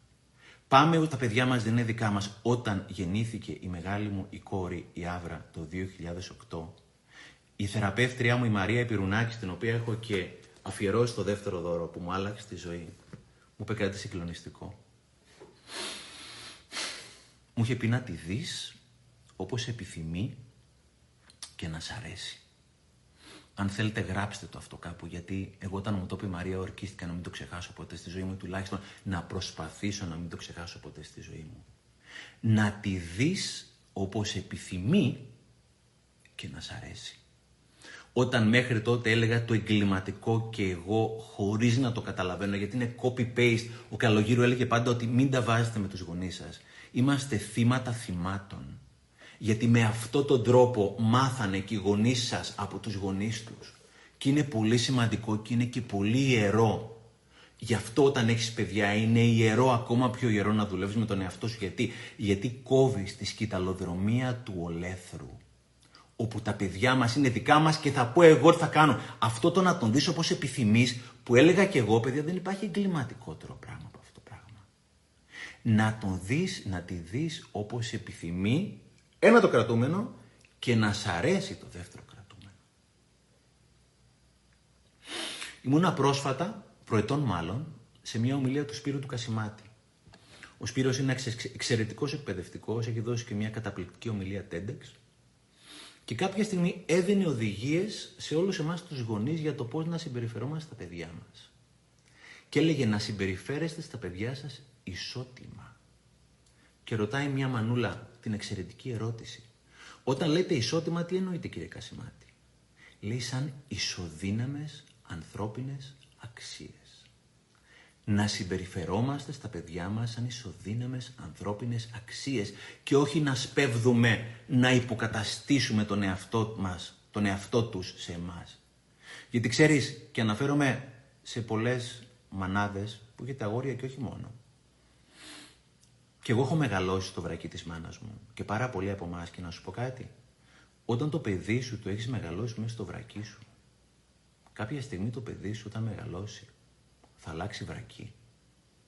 Και το καινούριο βρακί σου υπόσχομαι δεν θα σου αρέσει καθόλου. Πόσες πεθερές και νύφες ξέρουμε ότι μιλούνται. Και πόσα παιδιά ξέρουμε ότι δεν μιλάνε δυστυχώς με τους γονείς τους. Μεγαλώνοντας. Γιατί; Γιατί υπάρχει συναισθηματική μνήμη όταν ήσουν μικρό, θυμάσαι τα πάντα, όλα αυτά που γινόταν. Και εσύ μπορείς να θεωρήσει ότι το έκανες για το καλό του παιδιού σου, όμως το παιδί σου το έχεις πεθάνει. Και αυτό το συνέστημα ότι μου λέγανε, μου κάνανε, μου δείχναν, σαν μαριονέτες από πίσω, όχι μόνο δεν ξεχνιέται, φίλε μου, αλλά το κίζεται. Και όσο περνάνε τα χρόνια και το θυμάται το παιδί, τόσο διωγγώνεται και διωγγώνεται και διωγγώνεται. Και πολλές φορές πάμε να υποκαταστήσουμε τα παιδιά μας τα πάντα. Το παρατηρώ ακόμα και στον τρόπο. Δεν λέω ότι εγώ δεν κάνω μαλακίες. Εννοείται θα κάνω κι εγώ μαλακίες και κάνω μαλακίες και τα παιδιά μου θα έχουν το θυμό. Νορμάλ πράγματα μιλάμε αυτή τη στιγμή. Δεν κάνω όμως χοντρομαλακίες. Θέλω να πιστεύω. Πολλές φορές υποκαθιστούμε τα παιδιά μας στα στο συνέστημα που θα νιώσουν, στο σπορ που γουστάρουν, στο επάγγελμα που θα κάνουν, στη σχέση που θα έχουν. Βλέπω συχνά μικρά παιδιά και τα κυνηγάνε κυρίως μανάδες, όχι μόνο μανάδες, αλλά και πατεράδες. Συχνά οι μανάδες. Βάλε ζακέτα, βάλε μπουφάν και και και. Φιλαράκο, δεν μιλάμε για extreme το να πάει το παιδί σου στα χιόνια με το t-shirt. Αλλά στους 15-16 βαθμούς εγώ ξέρω πολλά παιδιά, τα οποία επειδή έχουν άλλη ενέργεια μέσα στο σώμα τους, δεν ζεσταίνονται, δεν κρυώνουν όπως κρυώνουμε εμείς. Και είναι πολύ σημαντικό να αφουγκραστώ το παιδί μου, να καταλάβω ότι στο καλό. Ναι, είμαι γονιός, ναι, έχω την ευθύνη, ναι, είμαι ο ενήλικας, ναι, έχω να βάλω όρια, πολλά πράγματα. Αλλά κυρίως έχω να σεβαστώ το συνέστημα του παιδιού μου και να καταλάβω αυτό το πράγμα το οποίο μου λέει. Και να καταλάβω τι στο καλό νιώθει το παιδί μου. Από το να του λέω, λέω, λέω, λέω συνέχεια και να θέλω να το υποκαταστήσω. Αυτό που λέγαμε ξαναλέω, να τον δεις όπως επιθυμείς. Έγκλημα! Έγκλημα! Έγκλημα! Και έλεγε κάποια στιγμή ο Θοδωράκης, ένα, ο Μίκης Θοδωράκης, αυτός ο σπουδαίος Έλληνας, που έχουμε την τιμή να είναι συμπατριώτης μας και τεράστιος δάσκαλος στην Ελλάδα και στο εξωτερικό, σε μια συνέντευξη. Έλεγε το, το εξαιρετικό ο Μίκης. Λέει, αξιέπαινοι είναι αυτοί, με μικρό γιώτα, που είναι λιγότερο άδικοι από ό,τι τους, τους επιτρέπει η θέση τους. Αξιέπαινοι είναι αυτοί οι οποίοι είναι λιγότερο άδικοι από ό,τι τους επιτρέπει η θέση τους. Και ας το αναλογιστούμε πάρα πάρα πολύ σοβαρά επειδή είμαστε γονείς. Και κυρίως εμείς που έχουμε και ανήλικα παιδιά. Γιατί έλεγε ο Νατζέμι ότι τα παιδιά μέχρι 12 ετών δεν βρίσκουν τίποτα κακό στους γονείς. Όλα είναι θεοί τους, ο μπαμπάς και η μαμά. Από τα 14-15 και μετά και όσοι έχετε παιδιά σε εφηβεία, Ξέρετε πολύ καλά ότι δεν βρίσκουν, γιατί και εμένα η κόρη μου μεγάλη είναι σε εφηβεία, δεν βρίσκουν τίποτα καλό σε αυτό που κάνουμε. Οπότε πραγματικά είναι ιερό να σέβεσαι το παιδί σου και το συνέστημά του. Και μετά από πάρα πάρα πολλά χρόνια, θεραπεία, δουλειά με τον εαυτό μου ή οτιδήποτε άλλο. Πιο συχνά από όχι, γιατί είναι πολύ σημαντικό, υπάρχει και μια βάση, ξέρεις, στη ζωή. Πιο συχνά από όχι σέβομαι το συνέστημα του παιδιού μου. Πριν από 1,5 μήνα, η μεγάλη κόρη μου που είναι 12 χρονών και πηγαίνει πρώτη γυμνασίου σχεδόν 13, όταν θα ξανανοίγαν τα γυμνάσια, ήταν πάρα πολύ παρμένη. Την έχω ξαναπεί την ιστορία. Κυριακή απόγευμα ήταν σπίτι μου και την άλλη μέρα θα ξεκινούσε το σχολείο. Μένουν τα παιδιά γλυφάδα όταν μένουν στη μαμά τους, βούλα όταν μένουν σε μένα. Και το σχολείο της μεγάλης μου είναι Αγία Παρασκευή. Οπότε ήταν παρμένη γιατί από την άλλη μέρα θα έπρεπε να στο σχολικό 45 λεπτά. Πήγαινε 45 λεπτά, έλα την είχε πιάσει μια ιστερία. Μπαμπά, αυτό δεν μπορώ κτλ. Τι θα έκανα παλιά; Θα πήγαινα να υποκαταστήσω το συνέστημά της. Να της αρχίσει το λογίδριο και το δάχτυλο έτσι και την κατήχηση και μην το λες και τα πράγματα είναι έτσι και και και. Ανταυτού της έδωσα χώρο. Έδωσα χώρο στο συνέστημά της παρότι δεν είμαι ψυχολόγος. Και λέω, Αυρούλο μου, τι ακριβώς εννοείς; Και μου εξήγησε. Και δηλαδή λέω, σε ενοχλεί που θα ξυπνάς 6,5 αντί για 7,5. Ναι, μου λέει παπά και αυτό. Και τι άλλο σας ενοχλεί. Αντί να πάω να υποκαταστήσω τη σκέψη και το συνέστημά της, έδωσα στο παιδί μου τον ιερό χώρο και τον πολύτιμο χώρο που θα ευχόμασταν όλοι όσοι έχουμε μεγαλώσει να μας είχαν δώσει δικοί μας. Συχνά τα παιδιά μας δεν θέλουν συμβουλή, θέλουν να τους ακούσουμε. Επειδή μισή ώρα, επί μισή ώρα άκουγα το παιδί μου. Και στο τέλος της μισής ώρας μου λέει μπαμπά, αρκετά δεν θέλω κάτι άλλο. Νιώθω πολύ καλύτερα, πρόσεξε. Νιώθω το συνέστημα. Σε έναν κόσμο που εγώ προσωπικά από τον υπηαγωγείο και μέχρι και το πανεπιστήμιο από 6 μέχρι 20 κάτι χρονών δεν βρέθηκε ένας χριστιανός να με ρωτήσει πώς νιώθεις. Βρέθηκαν να μου πούνε τι έμαθες, τι ξέρεις, τι αποστήθησες, οτιδήποτε άλλο. Δεν βρέθηκε ένας άνθρωπος να μου πει τι νιώθω. Και μου λέει παπά νιώθω πολύ καλύτερα, λέω μωρό μου είμαι πολύ χαρούμενος. Ούτε λογίδριο ούτε τίποτα. Της έδωσα χώρο. Μου λέει θέλω να κάτσω να διαβάσω. Το ζητούμενο ήταν να διαβάσει γιατί εγώ αγχωνόμουν γιατί την άλλη μέρα θα πήγαινα διάβαστη. Αλλά αντί να την κοντράρω, έδωσα χώρο το παιδί εκτονώθηκε γιατί το παιδί είχε ανάγκη να εκφράσει το παράπονό της και το συνέστημά της. Μου λέει: Θα κάτσω να διαβάσω μωρό μου, λέω να κάνεις ό,τι θέλεις μια αγκαλίτσα. Εάν θέλεις αγκαλίτσα. Μου λέει: Θα σε πάρω αγκαλιά, μπαμπά, γιατί θέλω. Μην επιβάλλετε στα παιδιά σας αγκαλιές και αν δεν θέλουν. Είναι πολύ σημαντικό να μάθουν τα παιδιά μας να επιλέγουν για τη ζωή τους. Μου λέει: Μπαμπά, θα κάτσεις στο δωμάτιο μου, θα κλειδωθώ, σε πειράζει. Λέω: Όχι, να κάνεις ό,τι θέλεις. Κλειδώθηκε, διάβασε, βγήκε χαμογελαστή. Έδωσα χώρο στο παιδί μου. Τα παιδιά μας δεν είναι δικά μας είναι δικά τους και μόνο. Και να τα μάθουν να κάνουν τις δικές τους επιλογές. Και τις δικές τους επιλογές θα τις κάνουν μέσα από τα δικά τους τα λάθη. Γι' αυτό γράφω βιβλίο.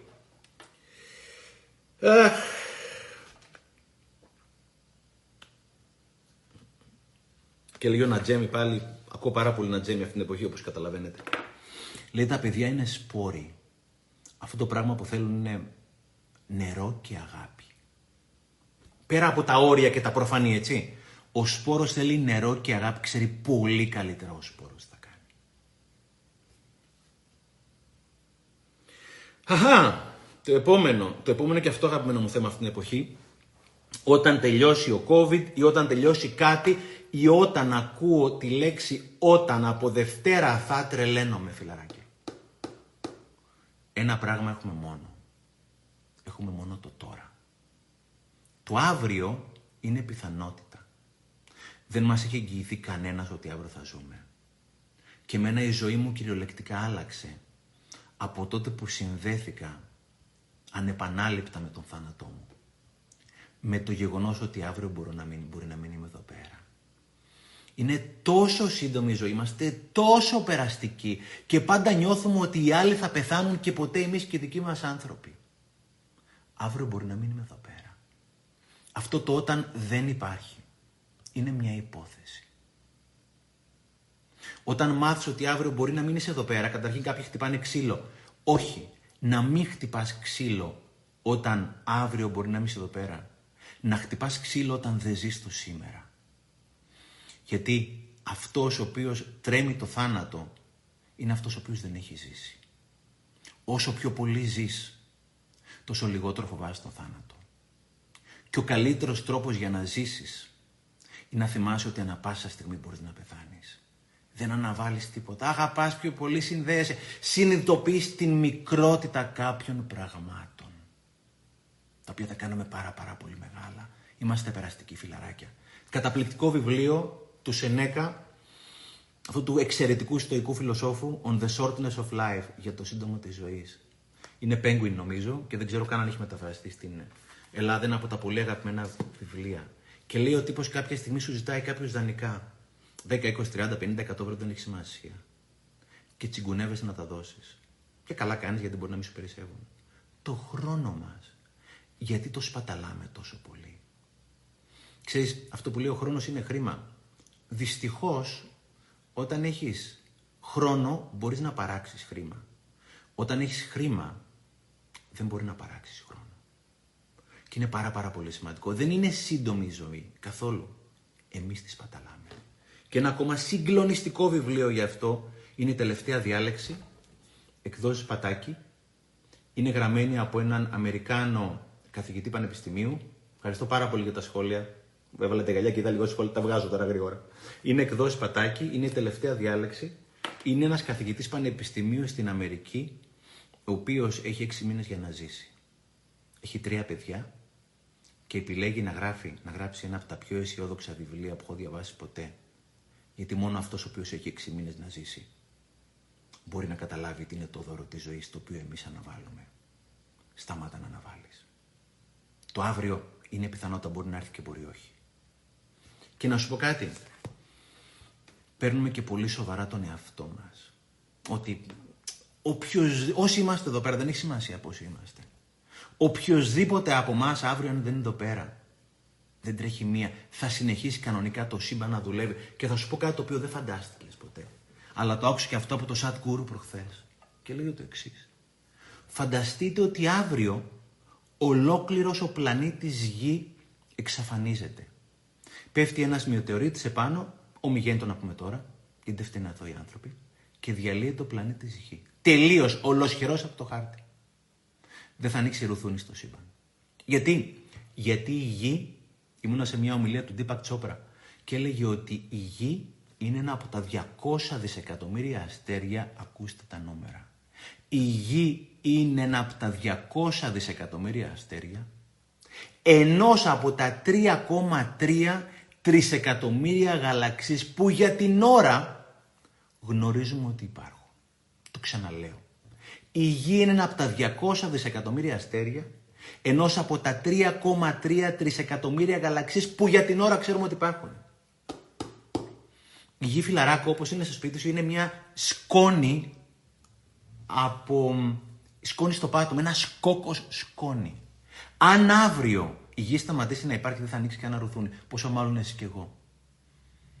Και ο χειρότερος ο θάνατος, κρατήστε σημειώ σας παρακαλώ, γιατί μου πήρε πάρα, πάρα πολλά χρόνια αυτά και πάρα πολλά βιβλία για να μπορέσω να τα μαζέψω. Και είναι, τα περισσότερα είναι λόγια σοφών άλλων ανθρώπων. Ο χειρότερος θάνατος δεν είναι να πεθάνεις. Ο χειρότερος θάνατος είναι να μην ζήσεις. Ο χειρότερος θάνατος δεν είναι να πεθάνεις. Είναι να μην ζήσεις. Οπότε το χτύπα ξύλο, μην το κάνεις το να πεθάνεις. Είναι στο να μην ζήσεις. Και λέει ο Λες Μπράουν, αυτός ο εξαιρετικός Αμερικάνος motivator, έλεγε ότι ο μεγαλύτερος πλούτος που βρίσκεται, βρίσκεται σε νεκροταφεία.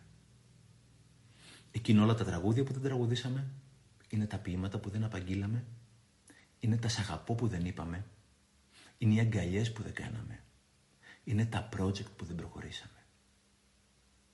Και λέει ο Χαρούλης ο Αζελανίδης, ένα συγκλονιστικό, σε, μια, σε ένα live που είχαμε κάνει μαζί, τελικά για τον COVID. Λέει τελικά, εάν δεν πεθάνεις, θα ζήσεις επιτέλους. Εάν δεν πεθάνεις, θα ζήσεις επιτέλους. Είναι άλλο ζώο. Το αντίθετο του ζώου δεν είναι πεθαίνω. Και λέει ο Wayne Dyer, πάλι ο Wayne Dyer το έλεγε, ότι κάποιοι άνθρωποι τους πεθαίνουν στα 20 και τους θαύουν στα 80. Κάποιοι άνθρωποι πεθαίνουν στα 20 και τους θαύουν στα 80. Φιλαράκο, μην αναβάλεις τη ζωή. Είμαστε τόσο περαστικοί. Βλέπαμε κάποια στιγμή με τις μικρές μου τις κόρες τον κύκλο των χαμένων ποιητών. Την εξαιρετική ταινία με τον αείμνη στο Ρόμπιν Williams. Όπου αν θυμάστε ο Mr. Keating, τον οποίο υποδιόταν ο Williams, πήγε τα παιδιά το πρώτο πράγμα στο υπόγειο του Χέλτον, του σχολείου αυτού, για να δούνε όλες τις προηγούμενες τάξεις πριν από 50, 30, 40 χρόνια κτλ. Λέει, βλέπετε, λέει, ελάτε κοντά, ακούστε. Και δεν ακούνε τα παιδιά τίποτα, τίποτα, τίποτα. Ακούτε κάτι; Όλοι αυτοί οι άνθρωποι ήταν, είχαν γίνει σκόνη. Όσοι είμαστε εδώ πέρα, σε μερικά χρόνια, στην καλύτερη με μερικές δεκαετίες, φίλε, θα είμαστε χώμα ο ένας πάνω στον άλλο. Και μην ανησυχείτε. Όλο αυτό. Ο θάνατος, κάποια στιγμή θα κάνω ένα πολύ ωραίο live για το δώρο του θανάτου. Ο θάνατος είναι το αλάρμ για να μας αναγκάσει να ζήσουμε. Γι' αυτό αναγκαζόμαστε να ζήσουμε. Μην αναβάλεις, φιλαράκο. Μόνο το τώρα έχεις. Μην αναβάλεις. Είμαστε τόσο περαστικοί. Και πραγματικά είναι η καλύτερη αφορμή για να ζήσουμε. Και έλεγε ο Steve Jobs, το συγκλονιστικό λέει ότι αν ζεις κάθε μέρα σαν να ήταν τελευταία σου, κάποια μέρα θα πέσεις μέσα. Αν ζεις κάθε μέρα σαν να ήταν τελευταία σου, κάποια μέρα θα πέσεις μέσα.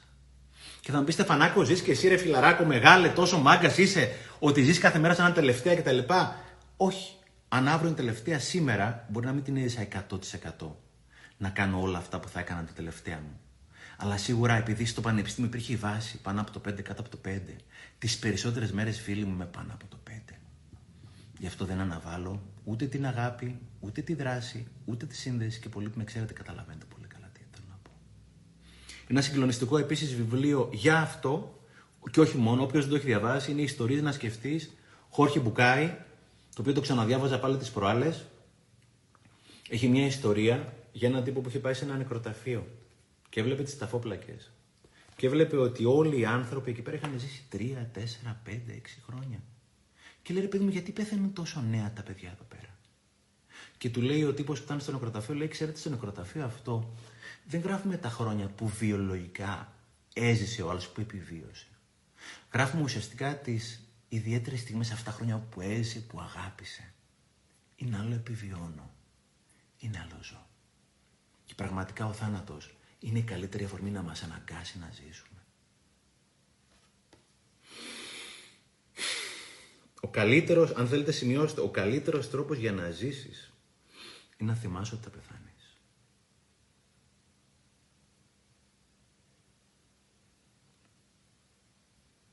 Είμαστε πολύ προσωρινοί. Είναι ευκαιρία να ζήσουμε, να το απολαύσουμε, να το ρουφήξουμε. Seize the day, έλεγε ο Κίτινγκ. Άδραξε τη μέρα. Carpe diem τους είχε πει σε εκείνη τη σκηνή. Carpe diem, ρε. Τώρα, τώρα, τώρα. Επόμενο ψέμα. Και αυτό αγαπημένο μου. Δεν θα το συγχωρέσω ποτέ. Το ποτέ μεγάλα γράμματα GR Ελβέτικα, 70 διάρια, bold underline, ιτά, ποτέ. Και γράφω από κάτω η αλήθεια είναι ότι οι συγχώρες είναι το μεγαλύτερο δώρο που μπορείς να κάνεις στον εαυτό σου. Οι συγχώρες είναι το μεγαλύτερο δώρο που μπορεί να κάνεις σε σένα. Έλεγε Λουίς Χέι αυτός ο εξαιρετικός άνθρωπος που κι αυτός λείπει στη γενιά του Wayne Dyer. Συγχωρώ δεν σημαίνει αποδέχομαι μία συμπεριφορά. Τον έχω βγάλει από τη ζωή μου, OK. Okay. Συγχωρώ όμως σημαίνει απελευθερώνομαι από τη συμπεριφορά αυτή. και λέω να τζέμι, γιατί εδώ πέρα εννοείται είμαστε καλοί. Οι κακοί είναι αυτοί που δεν βλέπουν, ξέρω, στο διπλανό δωμάτιο, στο άλλο σπίτι, ο πατέρας Μάνα, Πεθερά, Τσίπρας, Σαμαράς, Μητσοτάκης, όλο το σόι εδώ πέρα. Και στην Ελλάδα δεν γουστάραμε καθόλου την εξουσία. Ούτε μπαμπά, ούτε πολιτικούς, τίποτα. Όλοι αυτοί είναι οι κακοί. Μας κάνουν τη ζωή δύσκολη. Συγχωρώ σημαίνει απελευθερώνομαι από τη συμπεριφορά και λέω να τζέμι ότι ξέρετε χειροπέδι κρατάει δεσμευμένο και τον κλέφτη και τον αστυνομικό. Ακόμα κι αν εσύ ο αστυνομικός χειροπέδι κρατάει δεμένο και σε ένα φιλαράκο. Οπότε το συγχωρώ σημαίνει απελευθερώνομαι, είναι σπάω, βάζω το κλειδί στη χειροπέδη και ουσιαστικά απελευθερώνομαι. Η συγχώρεση είναι το μεγαλύτερο δώρο που μπορεί να κάνεις στον εαυτό σου. Ιστορία δική μου. 1η Δεκάτου του 98 την έχω στο πρώτο το δώρο. Στην ιστορία δεν γίνεται να σε αγαπάνε όλοι. Κάποιοι την έχετε διαβάσει και ξέρετε τι εννοώ. Πρώτο Δεκάτου του 1998 πηγαίνω σε μια διαφημιστική κέντρα να δώσω μια ομιλία. Το προηγούμενο χρονικό διάστημα έχει συμβεί κάτι πολύ άσχημο. Κάποιος και κάποιοι έχουν πει κάτι πάρα πάρα πολύ κακό για μένα. Πάρα πολύ κακό που δεν μπορώ να αποδείξω ότι δεν το έχω κάνει. Δεν μπορώ να αποδείξω ότι δεν είμαι ελέφαντας. Έχω στεναχωρηθεί, έχω σκάσει, τους έχω βγάλει από τη ζωή μου, τους έχω ρίξει και πέντε Παναγίες, δεν ξέρω τι. Δεν βρίζω ποτέ Παναγίες, αλλά εννοώ τους έχω διαλοστείλει και νομίζω ότι έχω βγάλει, έχω ξεκλειδώσει τη χειροπέδια, αλλά δεν την έχω. Πρώτη, πρώτη, πρώτη 12 του 98 πηγαίνω και δίνω μια ομιλία σε μια διαφημιστική και μέσα στη μέση ομιλίας ξαφνικά κόβεται η φωνή μου. Όταν λέω κόβεται, κόβεται. Αρχίζει να βγαίνει αέρας. Λέω σε λίγο θα επανέλθει, σε λίγο θα επανέλθει. Δεν επανέλθει. Ξημερώνει η επόμενη μέρα, δεν επανέλθει. Η φωνή μου έχει κοπεί τελείως. Μετά από κάποιες μέρες πηγαίνω σε έναν οριλά, σε έναν εξειδικευμένο γιατρό. Μου λέει: Οι φωνητικές σου χορδές είναι μια χαρά. Κάτι έχεις στεναχωρήσει πάρα, πάρα πολύ και έχεις ουσιαστικά σκάσει κυριολεκτικά. Γι' αυτό και σου έχει κοπεί η φωνή. Έλεγε ο Ιπποκράτης ότι πρώτα αρρωσταίνει η ψυχή και μετά το σώμα. Το ψάχνω και ξεκινώ να δουλεύω για πρώτη φορά στη ζωή μου Σοφία Χασιλίδη, Σοφία Χασιλίδη, η ψυχολόγος μου τότε, όπου και να είσαι, σε ευγνωμονώ. Δούλεψα με τη Σοφία για 7 μήνες, δούλεψα και με μια εξαιρετική λογοθεραπεύτρια και ξαναβρήκα σιγά σιγά τη φωνή μου. Πήρα το μάθημα. Γιατί μέχρι τότε κανένας άνθρωπος δεν είχε βρεθεί να πει κάτι κακό για μένα, το παιδί θαύμα, αυτός καλό παιδί κτλ. Να είναι καλά αυτοί οι άνθρωποι που είναι πραγματικά μου έδωσαν το μεγαλύτερο δώρο στη ζωή μου. Αυτά, η Ρίστο, εν παρόδο, είναι τα μεγαλύτερα δόλα, δώρα, αλλά πρέπει να κάτσεις να δουλέψεις. Γιατί; Όπως είναι ο υπολογιστής, θέλω να το κάνετε εικόνα. Συχνά στον υπολογιστή έχουμε κάποια προγράμματα. Εκείνη τη στιγμή σβήνει το πρόγραμμα, το πηγαίνει στο γάδο ανακύκλωση, πώς λέγεται. Και όμως πολλές φορές το λειτουργικό του προγράμματος μέσα τρέχει. Είναι το ίδιο με τη συγχώρεση. Όταν ουσιαστικά βγάζεις κάποιον από τη ζωή και καλά κάνεις γιατί σε πόνες είναι θέμα δικό σου. Είναι άλλο να τον βγάλεις από τη ζωή σου, είναι άλλο να μην τον κουβαλάς. Και όταν συγχωρείς, έχεις σταματήσει να κουβαλάς τον άλλον. Έχεις απεγκαταστήσει το πρόγραμμα από το λειτουργικό του κομπιούτερ σου. Έχεις ξεκλειδώσει τη χειροπέδη. Και είναι πάρα πολύ σημαντικό, γι' αυτό θέλει και δουλειά ιδανικά με ειδικούς ανθρώπους. Να βγάλεις κάποιους ανθρώπους, να τους απεγκαταστήσεις, να σταματήσεις να τους κουβαλάς, να συγχωρέσεις να απελευθερωθείς από τη συμπεριφορά του. Συγκλονιστικό κομμάτι αυτό το κομμάτι της συγχώρεσης. Και όταν κάποια στιγμή είχα βάλει αυτό το τσιτάτο στο Instagram, ξέρετε ότι με το γραφικό μου χαρακτήρα γράφω κάποια τσιτάτα, ότι η συγχώρεση είναι το μεγαλύτερο δώρο που μπορείς να κάνεις στον εαυτό σου. Κάποιοι από κάτω μου γράψαν να λείπει, δεν θέλω με τίποτα, θεωρώντας ότι θα κάνεις χάρη σε εκείνον ή σε εκείνη. Όχι φιλαράκο κάνεις χάρη σε σένα όταν απεικαταστήσεις το πρόγραμμα από τον υπολογιστή σου ή από την ψυχή σου. Συγκλονιστικό βιβλίο, το μεταμορφώστε τη ζωή σας, Λουίς Χέι, συγκλονιστικό και αυτό από τη δυναμική της επιτυχίας. Θέλω να διαβάσω δύο σημεία τα οποία είναι ανατριχιαστικά. Το έχω γράψει το 2010. Σε όλα τα βιβλία μου έχω την ταυτότητα ονοματεπώνυμο, πότε το πήρα και κάποιες πληροφορίες. Είναι πολύ ωραίο να έχεις αυτό το βιβλίο για να θυμάσαι μετά από κάποια χρόνια ποιος το πήρε, δώρο, ποιος το σύστησε κτλ. Και λέει κάποια στιγμή, Λουίς Χέι, θέλω να ακούσετε τα λόγια για να ανατριχιάσουμε. Η μνησικακία που κρατάμε μέσα μας για πολύ καιρό μπορεί να κατασπαράξει το σώμα μας και να γίνει αρρώστια που ονομάζουμε καρκίνο. Το ξαναδιαβάζω. Η μνησικακία που κρατάμε μέσα μας για πολύ καιρό μπορεί να κατασπαράξει το σώμα μας και να γίνει αρρώστια που ονομάζουμε καρκίνο. Ο καρκίνος και αυτές οι αρρώστιες, φίλοι μου, δεν έρχονται από αυτά τα οποία τρώμε ως επιτοπλίστων, αλλά έρχονται από αυτά που μας τρώνε. Και η συγχώρεση είναι ο ωραιότερος τρόπος για να τα βγάλεις από πάνω σου, να απελευθερώσεις, να ανασάνεις, να γιάνει το σώμα και η ψυχούλα σου. Και θέλω άλλο ένα κομμάτι να διαβάσω το βιβλίο αυτό. Παντού κυτρινίζουν τα βιβλία μου, αρέσει πάρα πολύ να τα κυτρινίζω τα βιβλία μου. Ξαναγυρίζω και βλέπω όλα αυτά που θεώρησα σημαντικά. Και λέει, προσέξτε, ανατριχιαστικό. Όλες οι αρρώστιες προέρχονται από την αδυναμία μας να συγχωρήσουμε. Όλες οι αρρώστιες προέρχονται από την αδυναμία μας να συγχωρήσουμε. Και πολλές φορές και τον ίδιο μας τον εαυτό. Γιατί από εκεί πέρα ξεκινάνε όλα. Και είναι πολύ σημαντικό να μάθω να συγχωρώ γιατί έτσι απελευθερώνομαι. Απελευθερώνεται για να κουφίσει την ψυχή. Και συχνά δεν θέλουμε να το κάνουμε αυτό το πράγμα γιατί νομίζουμε ότι έτσι θα εκδικηθούμε τον άλλον. Φίλε, μόνο τον εαυτό σου εκδικήσε. Με το χειρότερο τρόπο που μπορείς.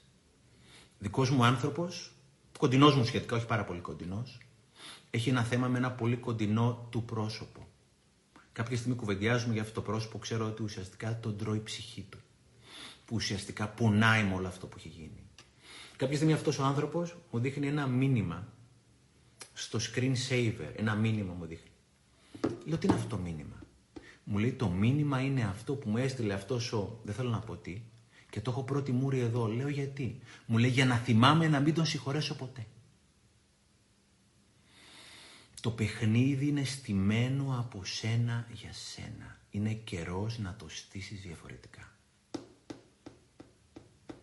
Η συγχώρεση είναι το μεγαλύτερο δώρο που θα κάνεις στον εαυτό σου. Είναι άλλο δεν έχω τον άνθρωπο αυτό στη ζωή μου και καλά κάνεις. Είναι άλλο να το κουβαλάω. Και λέγει ο Δισπένζα και ο Δίπακ Τσόπρα και οι δύο αυτοί συγκλονιστικοί επιστήμονες εναλλακτικοί healers κτλ. Λέει το 95% συμφωνούν και οι δύο στο ποσοστό των προβλημάτων που δημιουργούμε στη ζωή μας τα δημιουργούμε εμείς. Από τα epigenetics. Μόνο το 5% είναι genetics, είναι γενετικά προδιαγεγραμμένο.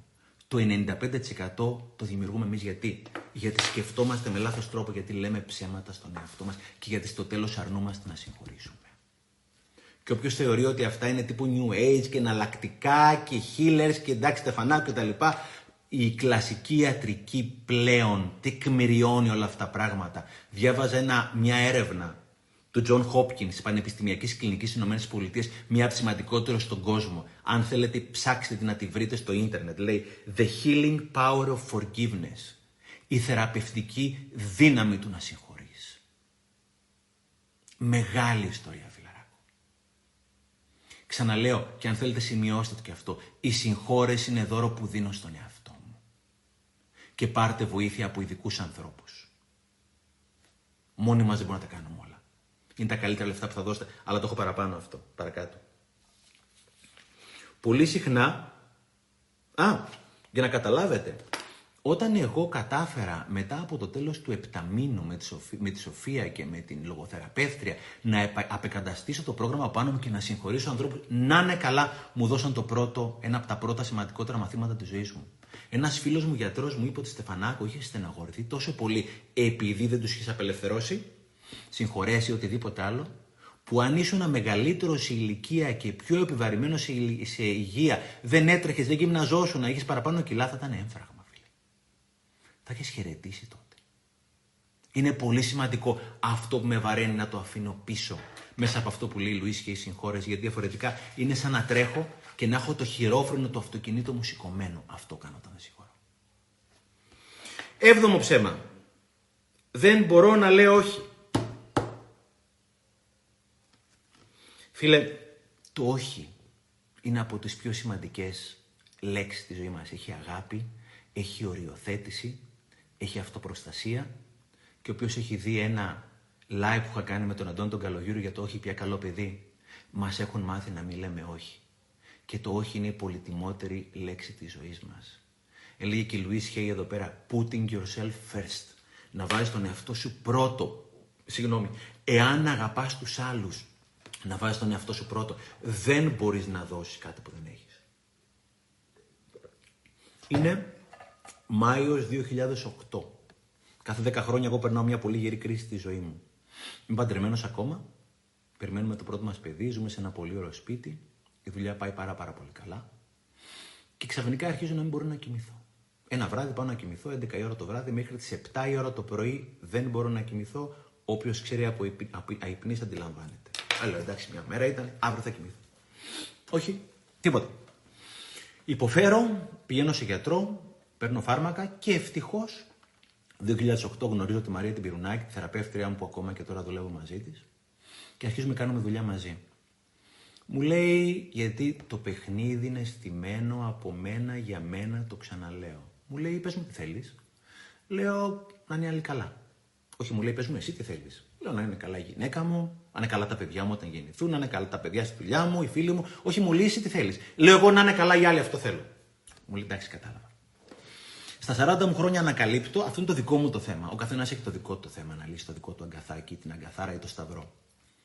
Στα 40 μου χρόνια ανακαλύπτω λοιπόν ότι δεν είμαι πουθενά εκεί πέρα για μένα και αρχίζω to try to put myself first.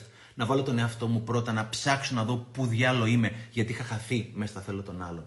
Δεν φταίνει οι άλλοι, εννοείται έχω εγώ την ευθύνη για τη ζωή μου. Κανένα δεν με υποχρέωσε να υπηρετώ τους άλλους, ξεχνώντας και παραμελώντας τον εαυτό μου. Συνειδητοποιώ εκείνη τη στιγμή τι κάνω, είμαι μέσα σε αϊπνίε, δεν ζητάω ποτέ για μένα τίποτα. Είμαι σε Everest. Είναι Ιούλιο του 2008, το θυμάμαι σαν αυτή τη στιγμή. Πηγαίνω στο Everest και ζητάω ένα σάντουιτς. Μου το δίνει η κοπέλα. Θέλω να βάλω δύο κομματάκια ντομάτας μέσα. Ντρέπομαι μέχρι τότε. Έλα, Στεφανάκο, τώρα και δεν τρέχει και τίποτα οι τέλειες δικαιολογίες. Δεν χρειάζεται. Τώρα και δύο ντοματάκια να μην έχει, δεν τρέχει και τίποτα. Εκείνη την ημέρα όμως σφίγω τα δόντια γιατί κάποια στιγμή έρχεται η ώρα να πεις το όχι σου ή να βάλεις τον εαυτό σου πρώτο και πρέπει να σφίξεις τα δόντια και να σπάσουν τα δόντια σου, φιλαράκο. Γιατί είναι θέμα έχει να κάνει με τη ζωή σου. Σφίγω τα δόντια και λέω θα μου βάλετε δύο κομματάκια ντομάτες παραπάνω, σας παρακαλώ. Εκείνη τη στιγμή θεωρείς ότι θα πέσει όλο το σύμπαν, θα φας ξύλο κτλ. Όταν ξεκινάς να κάνεις κάτι και ξεκίνα το να το κάνεις από μικρά πραγματάκια, φίλε. Μου λέει η κοπέλα ευχαρίστως. Παίρνω λοιπόν τα δύο κομματάκια ντομάτε με σάντουιτς, το τρώω. Ήταν από τις λίγες φορές που ζήτησα ακριβώς αυτό το οποίο ήθελα. Εκείνο το βράδυ, φιλαράκια μου, κοιμήθηκα σαν μπουλάκι. Γιατί; Για 40 χρόνια ο φουκαριάρης ο εαυτός μου περίμενε από μένα για μένα να ζητήσω δύο κομματάκια ντομάτας. Είναι εξαιρετικά σημαντικό. Εκείνο το σάντουιτς, δεν το ξεχάσω ποτέ, πρέπει το πιο γευστικό της ζωής μου και ένα από τα μεγαλύτερα μαθήματα της ζωής σου. Μάθε να οριοθετήσει, μάθε να βάζεις τον εαυτό σου πρώτο. Δεν μπορείς να δώσεις κάτι Και λέει πάλι Λουίς Χέι εδώ πέρα, για σας που είστε γυναίκες προσέξτε αυτό το πράγμα. Στο βιβλίο αυτό, το οποίο ουσιαστικά στα αγγλικά είναι το Heal Your Body, ψάχνει η Λουίς Χέι να βρει ποιες είναι οι συμβολικές αιτίες πίσω από κάθε πρόβλημα υγείας. Στο κομμάτι του καρκίνου του μαστού, ακούστε τα σας πω. Λέω ότι συμβαίνει πολύ συχνά σε γυναίκες που δεν μπορούν να οριοθετήσουν το χώρο τους γυναίκες που έχουν την αδυναμία να πούνε τη λέξη όχι. Εκεί πολύ συχνά εκδηλώνεται καρκίνος του μαστού. Και όπως το έλεγε στο πρωτότυπο κείμενο, η Louise Hay για τον καρκίνο του μαστού, not putting yourself first. Το να μην βάζεις τον εαυτό σου πρώτο, overprotecting and overbearing attitudes. Overprotecting είναι αυτό που λέγαμε πριν, οι μητερούλες, προσέχετε κτλ. Και εκεί πέρα κάποια στιγμή χάνεις τον εαυτό σου. And overbearing attitudes και ε, συμπεριφορές στις οποίες υπομένεις παραπάνω πράγματα από ό,τι πρέπει, από ό,τι χρειάζεται. Μάθε να λες το όχι. Το όχι έχει αγάπη, έχει, έχει οριοθέτηση και έχει αυτοπροστασία. Και είναι πολύ σημαντικό να λες το δικό σου το όχι, ακόμα και στο δικό σου τον εαυτό. Και να ζητάς το θέλω σου. Στην αρχή να θα είναι δύσκολο. Αλλά μετά είναι αυλάκι και θα είναι όλο και πιο εύκολο. Και κάποια στιγμή το όχι, εγώ πλέον το έχω πολύ πολύ εύκολο. Ενώ παλιά θεωρούσα ότι είναι το τέλος του κόσμου. Να μάθετε να λέτε όχι, έχει να κάνει με την υγεία μας. Μιλάω σοβαρά, ειδικά σας τις γυναίκες. Και αν θέλετε, σημειώνετε. Δεν μπορώ να δώσω κάτι που δεν έχω. Όπως λέει και ο τύπος του πιλότος, πρέπει πρώτα να φορέσω τη δική μου τη μάσκα και μετά να βάλω τη μάσκα των παιδιών μου. Δεν γίνεται διαφορετικά. Πολύ σημαντικό να μάθω να με αγαπάω. Σε έναν κόσμο που με έμαθα να υπακούω οδηγίες για το καλό μου. Ήρθε η ώρα να φύγουμε από αυτά τα ψέματα. Όχι με θυμό, αλλά με συνειδητοποίηση. Να ανεβάσουμε τη συνειδητότητά μας. Να εξελίξουμε τον εαυτό μας. Να κάνουμε κάτι περισσότερο, γιατί κάθε φορά που κάνω κάτι περισσότερο, γίνομαι κάτι περισσότερο. Να έχουμε καλύτερη γνώση, γιατί καλύτερη γνώση σημαίνει καλύτερες επιλογές. Και καλύτερες επιλογές σημαίνει καλύτερα αποτελέσματα. Με εξέλιξη και με αγάπη θα αλλάξουμε τον κόσμο. Όχι με θυμό. Επόμενο ψέμα. Όγδο ψέμα από τα δέκα. Ξέρω εγώ. Το εγώ εννοείται κεφαλαία. Ξέρω εμένα θα μου πεις. Εμένα θα μου πεις. Κανείς δεν ξέρει. Ψάχνουμε όλοι για να βρούμε. Γι' αυτό και το να δουλεύουμε τον εαυτό μου είναι από τα σημαντικότερα πράγματα που μπορώ να κάνω στη ζωή μου. Δεν γίνεται το μεγαλύτερο μυαλό που πέρασε ποτέ να είπε ότι εν είδα, ότι ουδέν είδα και ο Μιτσάρα ο περιπτέρα να τα ξέρει όλα. Δεν γίνεται. Πρέπει να μάθω να δουλεύω με τον εαυτό μου.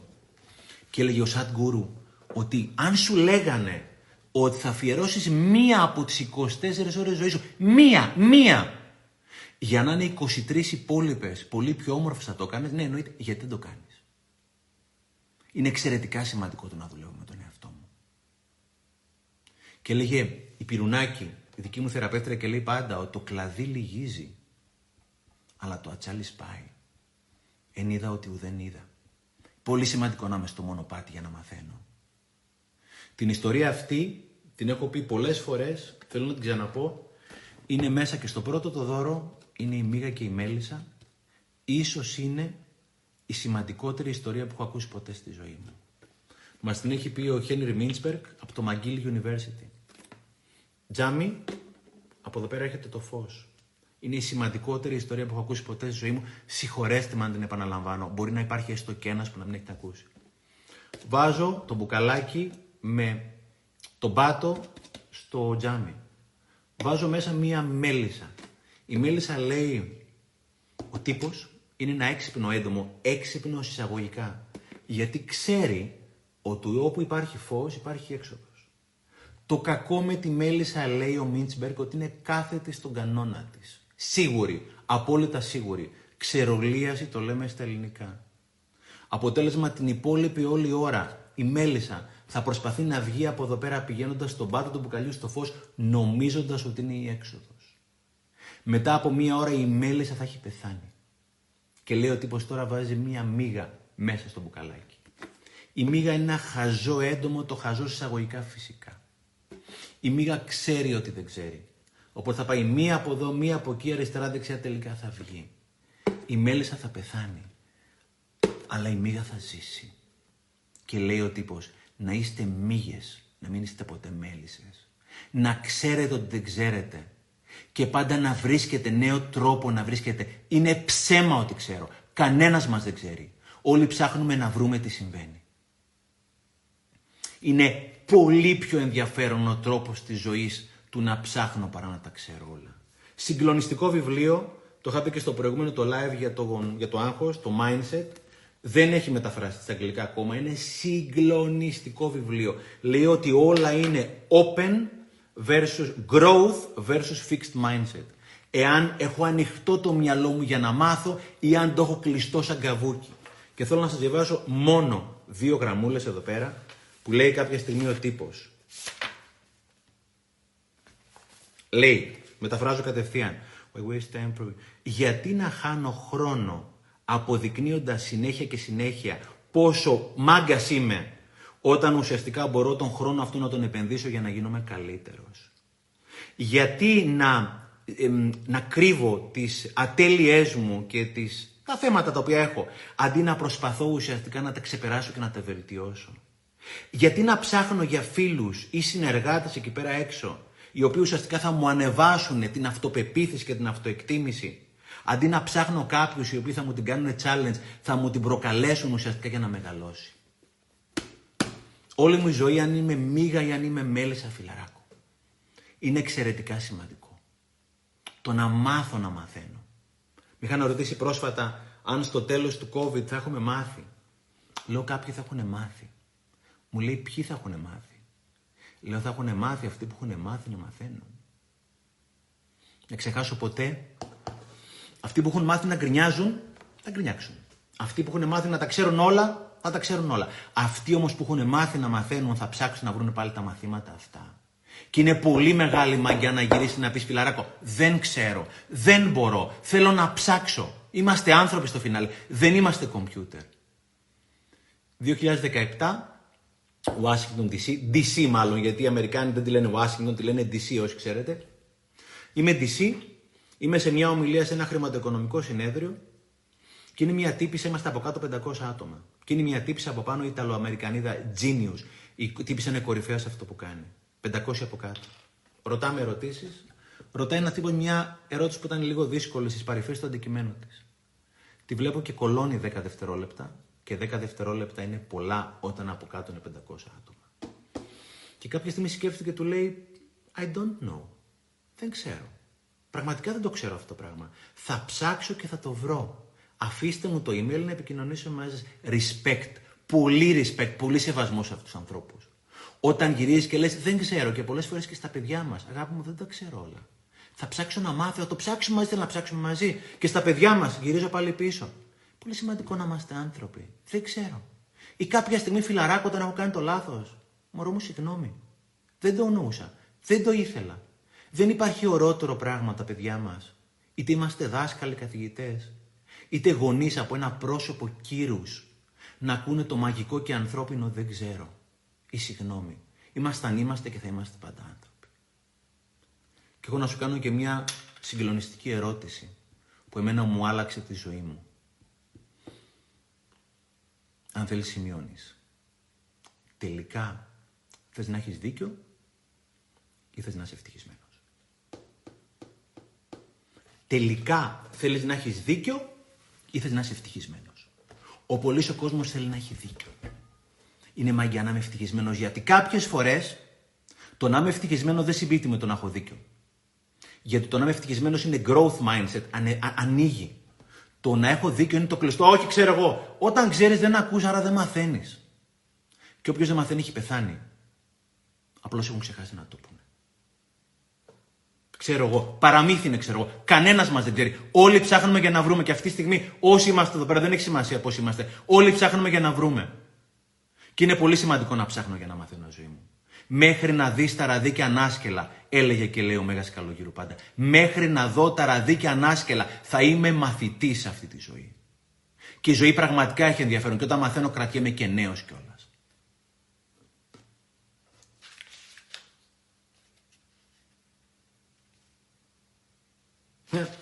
Άσε που όταν δεν ξέρεις κάτι, δεν ξέρεις ότι δεν ξέρεις. Αυτό είναι το πρόβλημα. Όταν δεν ξέρω, δεν το ξέρω ότι δεν ξέρω. Και όταν δεν ξέρω ότι δεν ξέρω, δεν ξέρω και τι δεν ξέρω. Άρα είναι πολύ σημαντικό να ξέρω ότι δεν ξέρω και να ψάχνω για να βρω. Μίγα, φίλοι μου, όχι μέλισσες. Επόμενη ιστορία. Hm, και αυτή είναι πολύ καλή.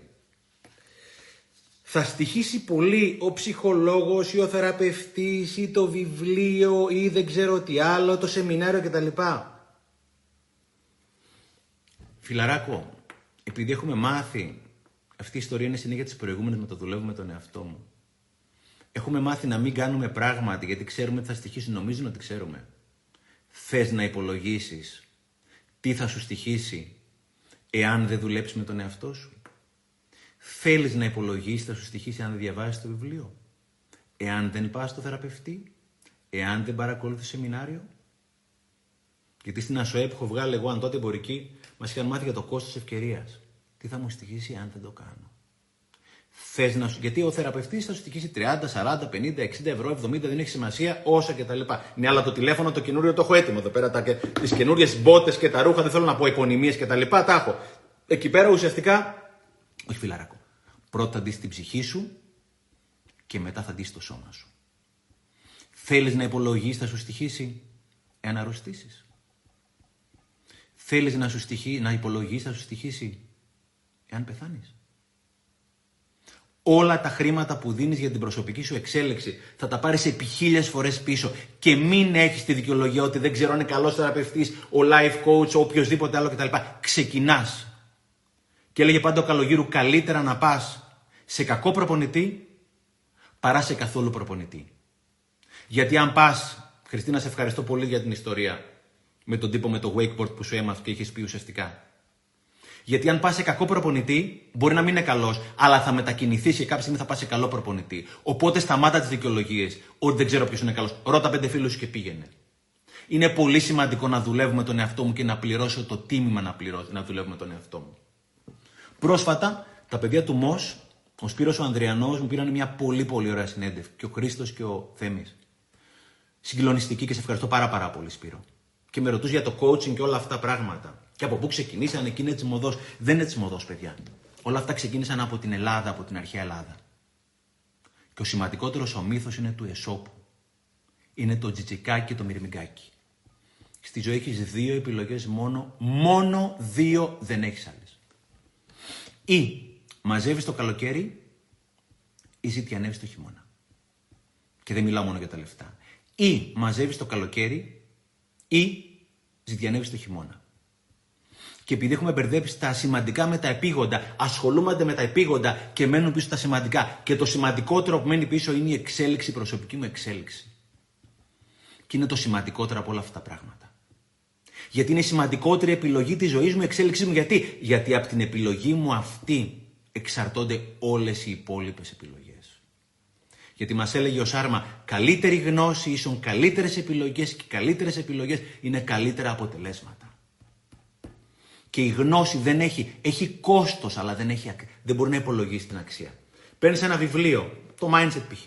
Και το βιβλιαράκι αυτό κάνει 15 ευρωδάκια. Και το βιβλίο αυτό με 15 ευρώ σου σώζει τη ζωή γιατί σου δίνει δύο tips για διατροφή, για άσκηση και γλιτώσεις το έμφραγμα οτιδήποτε άλλο. Το βιβλίο αυτό στήχησε 15 ευρωδάκια. Πόσο αξίζει; Όσο η ζωή σου. Πόσο αξίζει η ζωή σου; Κάποια δισεκατομμύρια ή τρισεκατομμύρια φιλαράκο μου. Αυτή είναι η υπεραξία της γνώσης. Ένα σεμινάριο κάνει 100 ευρώ, ένα βιβλίο κάνει 15 ευρώ. Ένας θεραπευτής κάνει 40 ευρώ την ώρα δεν έχει σημασία. Και σου σώζει τη ζωή, σου αλλάζει τη ζωή. Δεν, δεν, δεν, δεν υπολογίζεται με άλφα γιώτα το κόστος.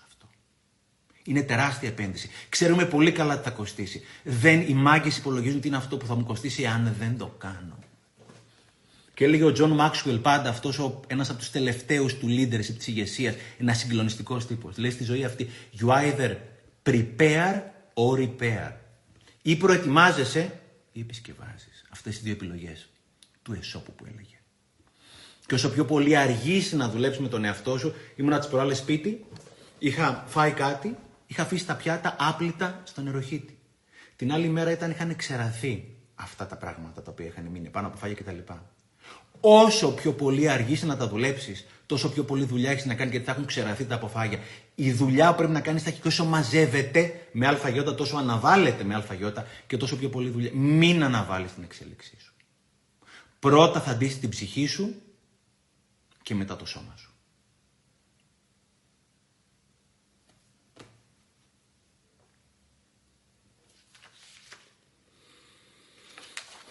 Πραγματικά είναι πολύ σημαντικό να μάθουμε να διαχωρίζουμε τα σημαντικά από τα επίγοντα. Στο βωμό των επιγόντων περιστατικών, ελπίζω να το είπα καλά, μένουν πίσω τα σημαντικά. Και όσο προχωράς τα σημαντικά, τόσο δεν σου κάνει επίγοντα. Τελευταίο αγαπημένο θέμα, Μελιζάκη θα πω για σένα αν ακούς. Το τελευταίο είναι δεν προλαβαίνω. Δεν προλαβαίνω, δεν υπάρχει. Δεν προλαβαίνω. Πού να προλάβω; Η απάντηση είναι πάμε στοίχημα. Πάμε στίγμα ότι προλαβαίνεις. Έλεγε ο Jim Rohn, ο μέντορας του Τόνι Ρόμπιν, ότι η διαχείριση του χρόνου είναι το καλύτερα κρυμμένο μυστικό των πλουσίων. Όταν λέμε πλουσίων δεν είναι μόνο στην καρδιά, μιλάμε για των λεφτάδων. Είναι το καλύτερα κρυμμένο μυστικό των λεφτάδων. Ο Μιτσάρα ο περιπτεράς, το φιλαράκο που λέγαμε πριν, δεν προλαβαίνει 24 ώρο. Και ο Bill Gates έχει 100 εταιρείες και προλαβαίνει. Ένας από τους δύο κάτι δεν κάνει καλά. Και έλεγε κάποια στιγμή, ο Jack Anfield, υπάρχει ένα καταπληκτικό βιβλίο The Success Principles, πάρα πάρα πάρα πολύ ωραίο. Έχει μεταφραστεί από τη Διόπτρα, κυκλοφορεί με όνομα Η Επιτυχία Βήμα-Βήμα. Συγκλονιστικό βιβλίο. Ο Κάνφιλ είναι από τους σημαντικότερους ανθρώπους στο κομμάτι του coaching και της προσωπικής ανάπτυξης. Και λέει ο Κάνφιλ, το να είμαστε συνειδητοί με το χρόνο μας, παιδιά. Μία ώρα να ξεκλέψω την ημέρα. Από το υπερβολογικό χαζολόγισμα, ρε παιδί μου. Δεν σου λέω να μην κολοβαρέσει, εγώ κολοβαράω. Αλλά μία ώρα κλέψτηνα. Εξοικονόμησε την σωστότερα. Από τον εαυτό σου. Έχεις έτσι εξοικονομήσει 365 ώρες το χρόνο. Εάν αυτές τις ώρες που θα γλιτώσεις, εξοικονομήσει από κάτι το οποίο πραγματικά δεν σου κάνει και καλό. Τις συμπτύξει σε εργάσιμες εβδομάδες, η εργάσιμη εβδομάδα είναι 5-8-40, είναι 40 ώρες μια εργάσιμη εβδομάδα. Το 40 στο 360 χωράει 9. Έχεις εξοικονομήσει 9 εργάσιμες εβδομάδες. Όταν οι άλλοι θα έχουν 12 μήνες για τον όνειρό τους, εσύ θα έχεις 14. Δύο μήνες μπόνους για σένα, την εξέλιξη, την τρέλα, την κάβουλα, ό,τι γουστάρεις, πε αδερφέ. Είναι πολύ σημαντικό να είμαι συνήθως με τον χρόνο. Εγώ είμαι πια πάρα πολύ συνήθως με τον χρόνο και προλαβαίνω πράγματα από εκεί πέρα που δεν περίμενα ποτέ. Κυκλοφορώ με ένα σμαρτάκι, ένα smart φορτού, φορτού το, το λατρεύω. Τα τελευταία 10 χρόνια μέσω σμαρτάκι μου έχω μάθει 100 φορές παραπάνω από ό,τι έχω μάθει στο πανεπιστήμιο. Γιατί; Γιατί κάθε μέρα προ-COVID και ελπίζω σύντομα μετά COVID ήμουνα, είμαι δύο ώρες την ημέρα στο αυτοκίνητο. Μία να πάω, μία να έρθω. Δύο ώρες την ημέρα, επί 200 μέρες το χρόνο βγάζω Σαββατοκύριακα αργίες, είναι 400 ώρες το χρόνο. Σε 400 ώρες το χρόνο, φιλαράκο, βγάζεις μεταπτυχιακό εξ αποστάσεως. Έχω επιλέξει, είναι η δική μου επιλογή για τη δική μου την ευημερία. Να μην ακούω ραδιόφωνο, μουσική, ίδιε ρυθμίσεις, μπύρι, μπύρι, μπύρι, μπύρι, μπύρι, μπύρι, μπύρι, μπύρι, δεύτερο, τρίτο, πέμπτο κύμα κτλ. Και έχω μάθει να εξελίσσομαι. Κάθε εβδομάδα τελειώνω ένα βιβλίο, ένα audiobook, ένα ηχητικό βιβλίο. Όσοι με ρωτάτε αν έχει ελληνικά βιβλία, ακόμα δεν έχει. Σύντομα θα έχει. Η podcast έχει πάρα πολλά ελληνικά και πάρα πολλές ομιλίες. Εγώ, ο Κονάνος, ο Νατζέμι, ο Καλογύρου. Πολλοί άνθρωποι έχουν ομιλίες. Μπορεί να τις ακούσει, να τις κατεβάσεις. Οπότε στο τέλος κάθε εβδομάδας εγώ τελειώνω ένα βιβλίο μόνο και μόνο που έχω κάποιον να μου το υπαγορεύει. Τα audiobooks από το iTunes ή από την Audible οτιδήποτε άλλο. Αποτέλεσμα, τέλος του χρόνου έχω τελειώσει περίπου 30-40 βιβλίο μόνο και μόνο που εκμεταλλεύομαι το χρόνο που είμαι στο αυτοκίνητο. Όταν έχει κίνηση και φυσικά επειδή έχω ξεκινήσει και νωρίς, είναι η καλύτερη μου. Όλοι γκρινιάζουν, φωνάζουν, φυράνε κτλ. Εγώ εκείνη τη στιγμή φιλαράκο εκπαιδεύομαι. Μαθαίνω αυτά που θα σας πω εδώ πέρα που θα γράψω στα βιβλία μου οτιδήποτε άλλο. Ο χρόνος δεν θα σου έρθει, θα τον βρεις. Και είναι τρελή μαγιά. Είναι από τις μεγαλύτερες μαγκές της ζωής σου να εκμεταλλεύεσαι το χρόνο σου. Έχω τη φίλη τη Μελίζα. Μελίζα έχουμε μεγαλώσει, μεγαλώνουμε τα παιδιά μας μαζί. Τη έχω κολλήσει εδώ και χρόνια το χειμερινό κολύμπι στη θάλασσα. Το λατρεύει. Έχει δύο παιδιά, πρέπει να σηκώνεται πάρα πολύ νωρίς για να τη ετοιμάζει. 7,5 ώρα νομίζω πρέπει να ετοιμάζει τα παιδιά και και και. Πάω 7 η ώρα το πρωί μια μέρα να πάω να κολυμπήσω. Χειμώνας. Βλέπω ότι η Μελίζα ήταν βράδυ και βγαίνει από τη θάλασσα και ανεβαίνει επάνω στην κουλιαγμένη. Λέω Μελιζάκι, νύχτα βγαίνεις. Μου λέει Στεφανάκο, μου κάνει τόσο καλό το να κολυμπάω, όπου έρχομαι 6,5 ώρα το πρωί και τελειώνω 7.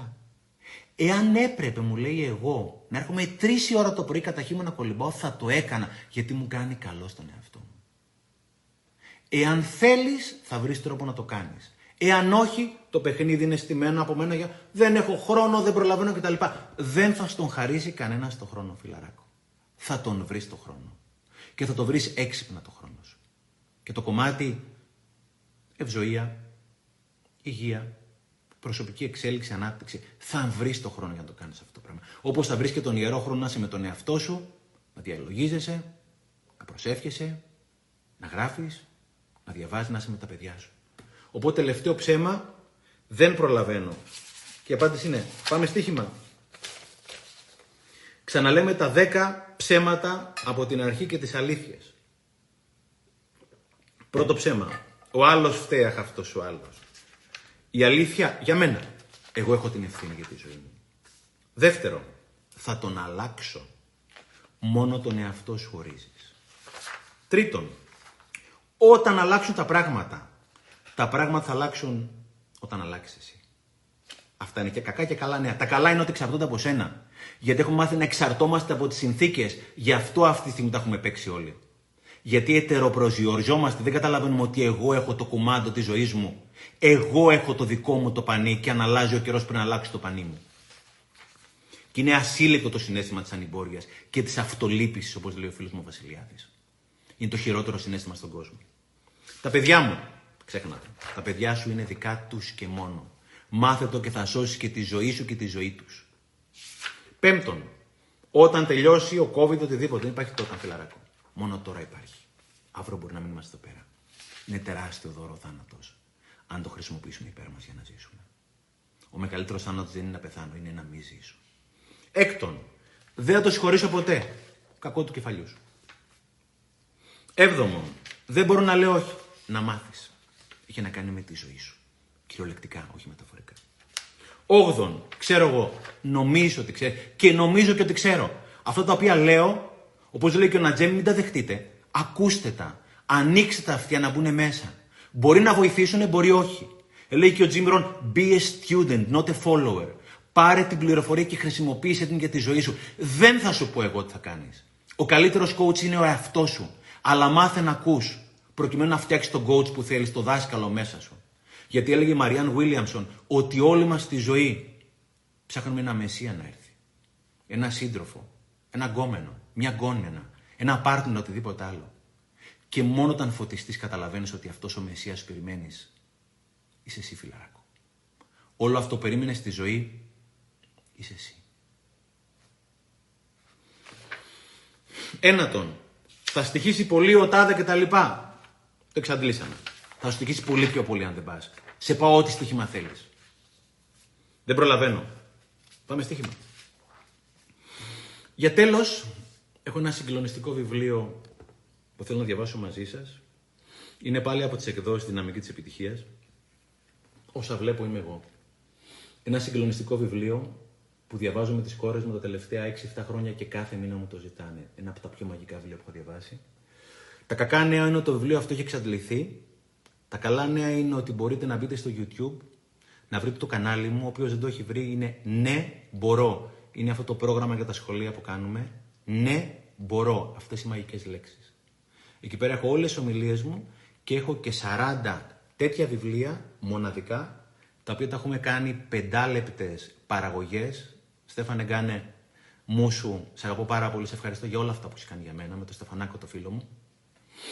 Έχουμε αυτά τα βιβλία, including και το όσα βλέπω είμαι εγώ. Άρα μπείτε, ναι μπορώ, κάντε subscribe, εννοείται είναι δωρεάν, και βρείτε το βιβλίο αυτό, όσα βλέπω είμαι εγώ, σας το διαβάζω.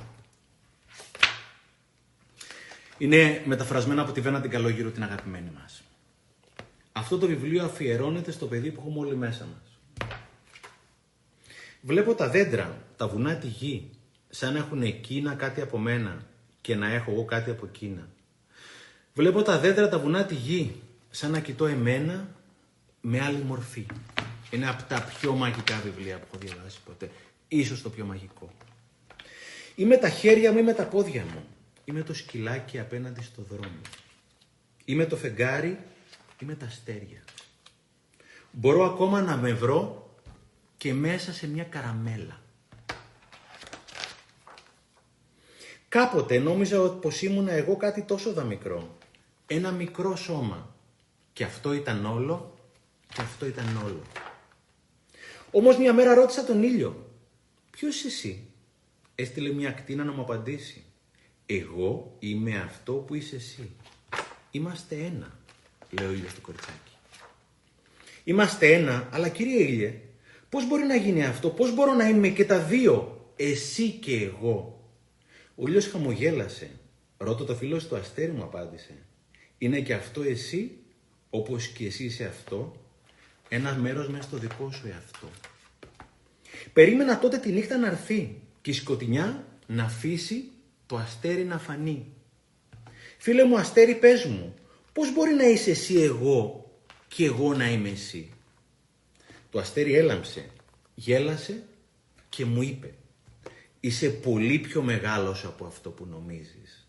Είσαι το κάθε τι που μπορείς να γνωρίζεις. Έχεις ένα σώμα, είναι αλήθεια αυτό, μα κοίτα τι κρύβεται μέσα σε αυτό.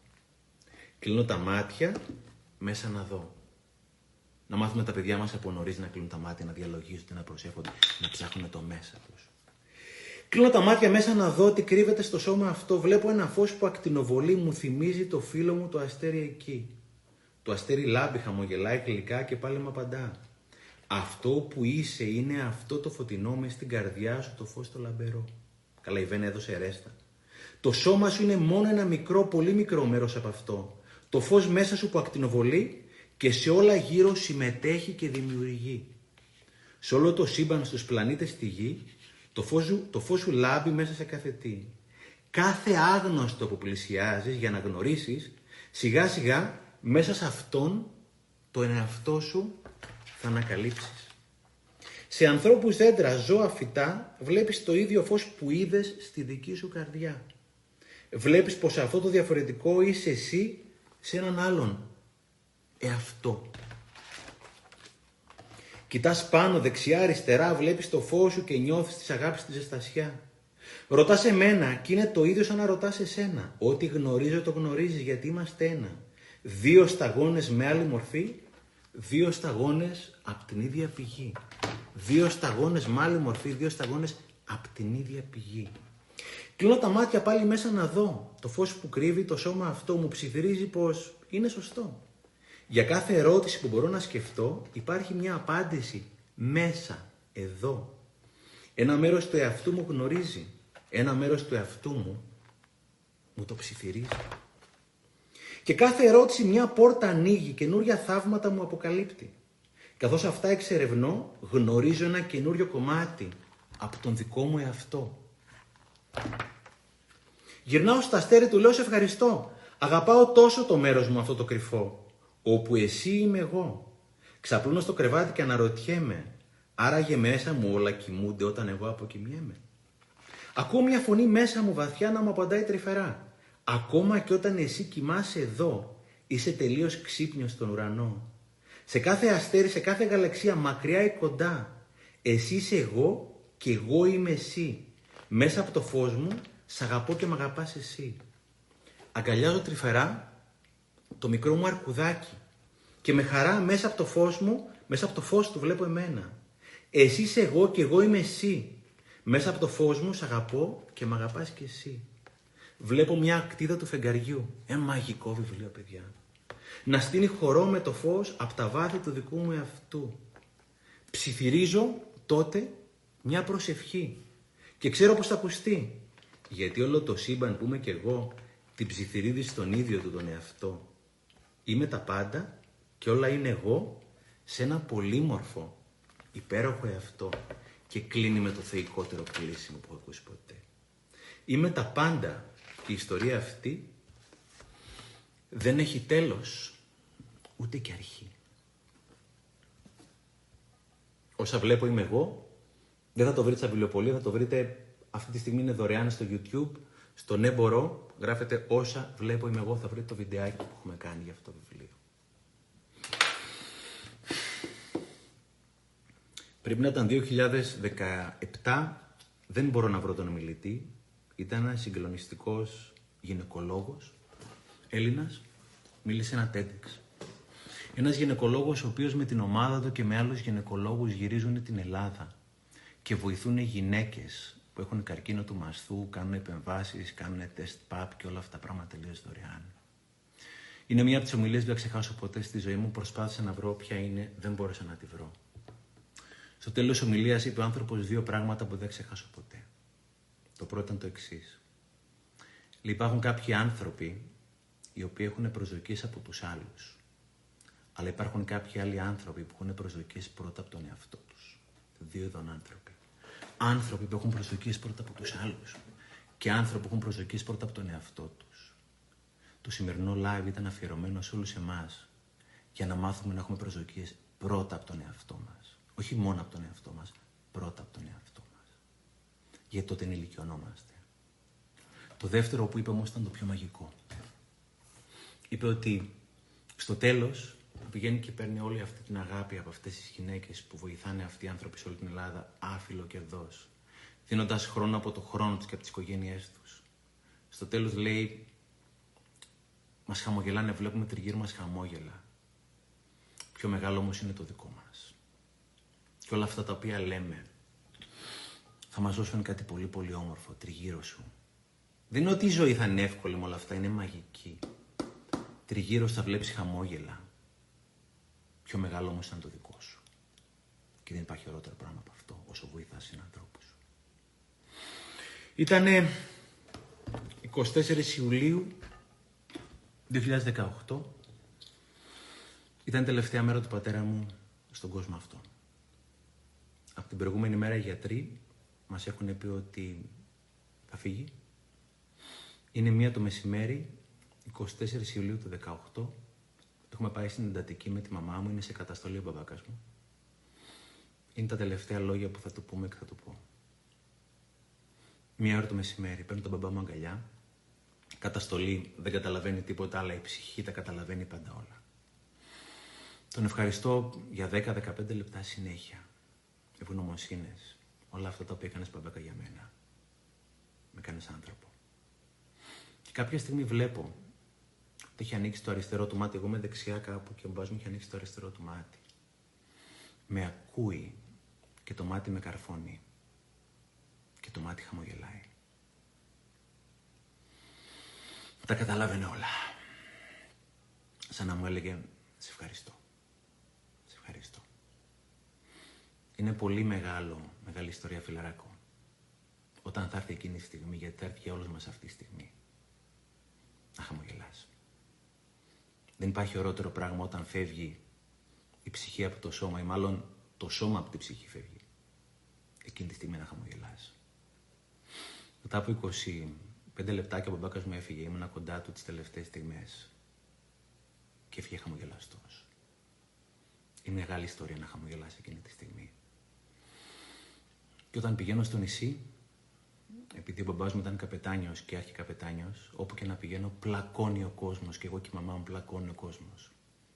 Οι φίλοι του μπαμπά μου, τα πληρώματα, συνεργάτες και μας λένε ιστορίες για τον μπαμπά μου, ιστορίες αγάπης που βοήθησε, που, που, που. Ο μπαμπάς μου αγαπούσε πάντα τα πληρώματα, τους λάτρευε τους ανθρώπους. Δεν τους χαρίστηκε ποτέ. Αλλά βοηθούσε πάντα τους ανθρώπους. Και είναι μεγάλη ιστορία, φιλαράκο. Όταν πηγαίνω στοιχείο, έρχονται όλοι και με αγκαλιάζουν και μου λένε για τον πατέρα μου. Αγάπη. Γιατί όταν θα φύγουμε, μόνο ένα πράγμα θα αφήσουμε πίσω. Όταν φύγεις, όταν φύγω, όταν φύγεις, δεν έχει σημασία. Θα αφήσεις πίσω αγάπη. Τίποτα άλλο.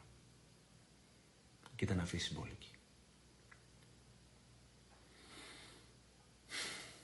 Μεγάλο ευχαριστώ. Παίρνω τεράστια αγάπη από εσάς. Τεράστια, μου κάνετε τεράστιο δώρο. Τα βιβλία μου, οι ομιλίες παίρνω τεράστια αγάπη από εσάς. Και αν νομίζετε ότι όλα αυτά τα οποία γράφω, λέω ιστορίες και λέω, είναι για να πάρετε εσείς κάτι, παίρνω πολύ πιο πολλά πράγματα εγώ. Παίρνω τεράστια αγάπη πίσω και τεράστια γνώση. Γιατί είμαστε όλοι μαθητές και είμαστε δάσκαλοι ένας του άλλου. Και δεν υπάρχει ωραίο πράγμα από το να διδάσκουμε αγάπη με τα παραδείγματά μας και όχι με τα λόγια μας. Μεγάλο ευχαριστώ και σήμερα, μέσα από την καρδιά μου, σε όλους σας. Ξέρετε τα μηνύματα, δεν τα βλέπω γιατί θέλω να είμαι συγκεντρωμένος σε αυτά που θέλω να πω. Θέλω να ανακοινώσω ότι το επόμενο live θα είναι μετά από ένα μήνα. Έχω υποσχεθεί στον εαυτό μου να μην κάνω παραπάνω από ένα, ένα live τον μήνα.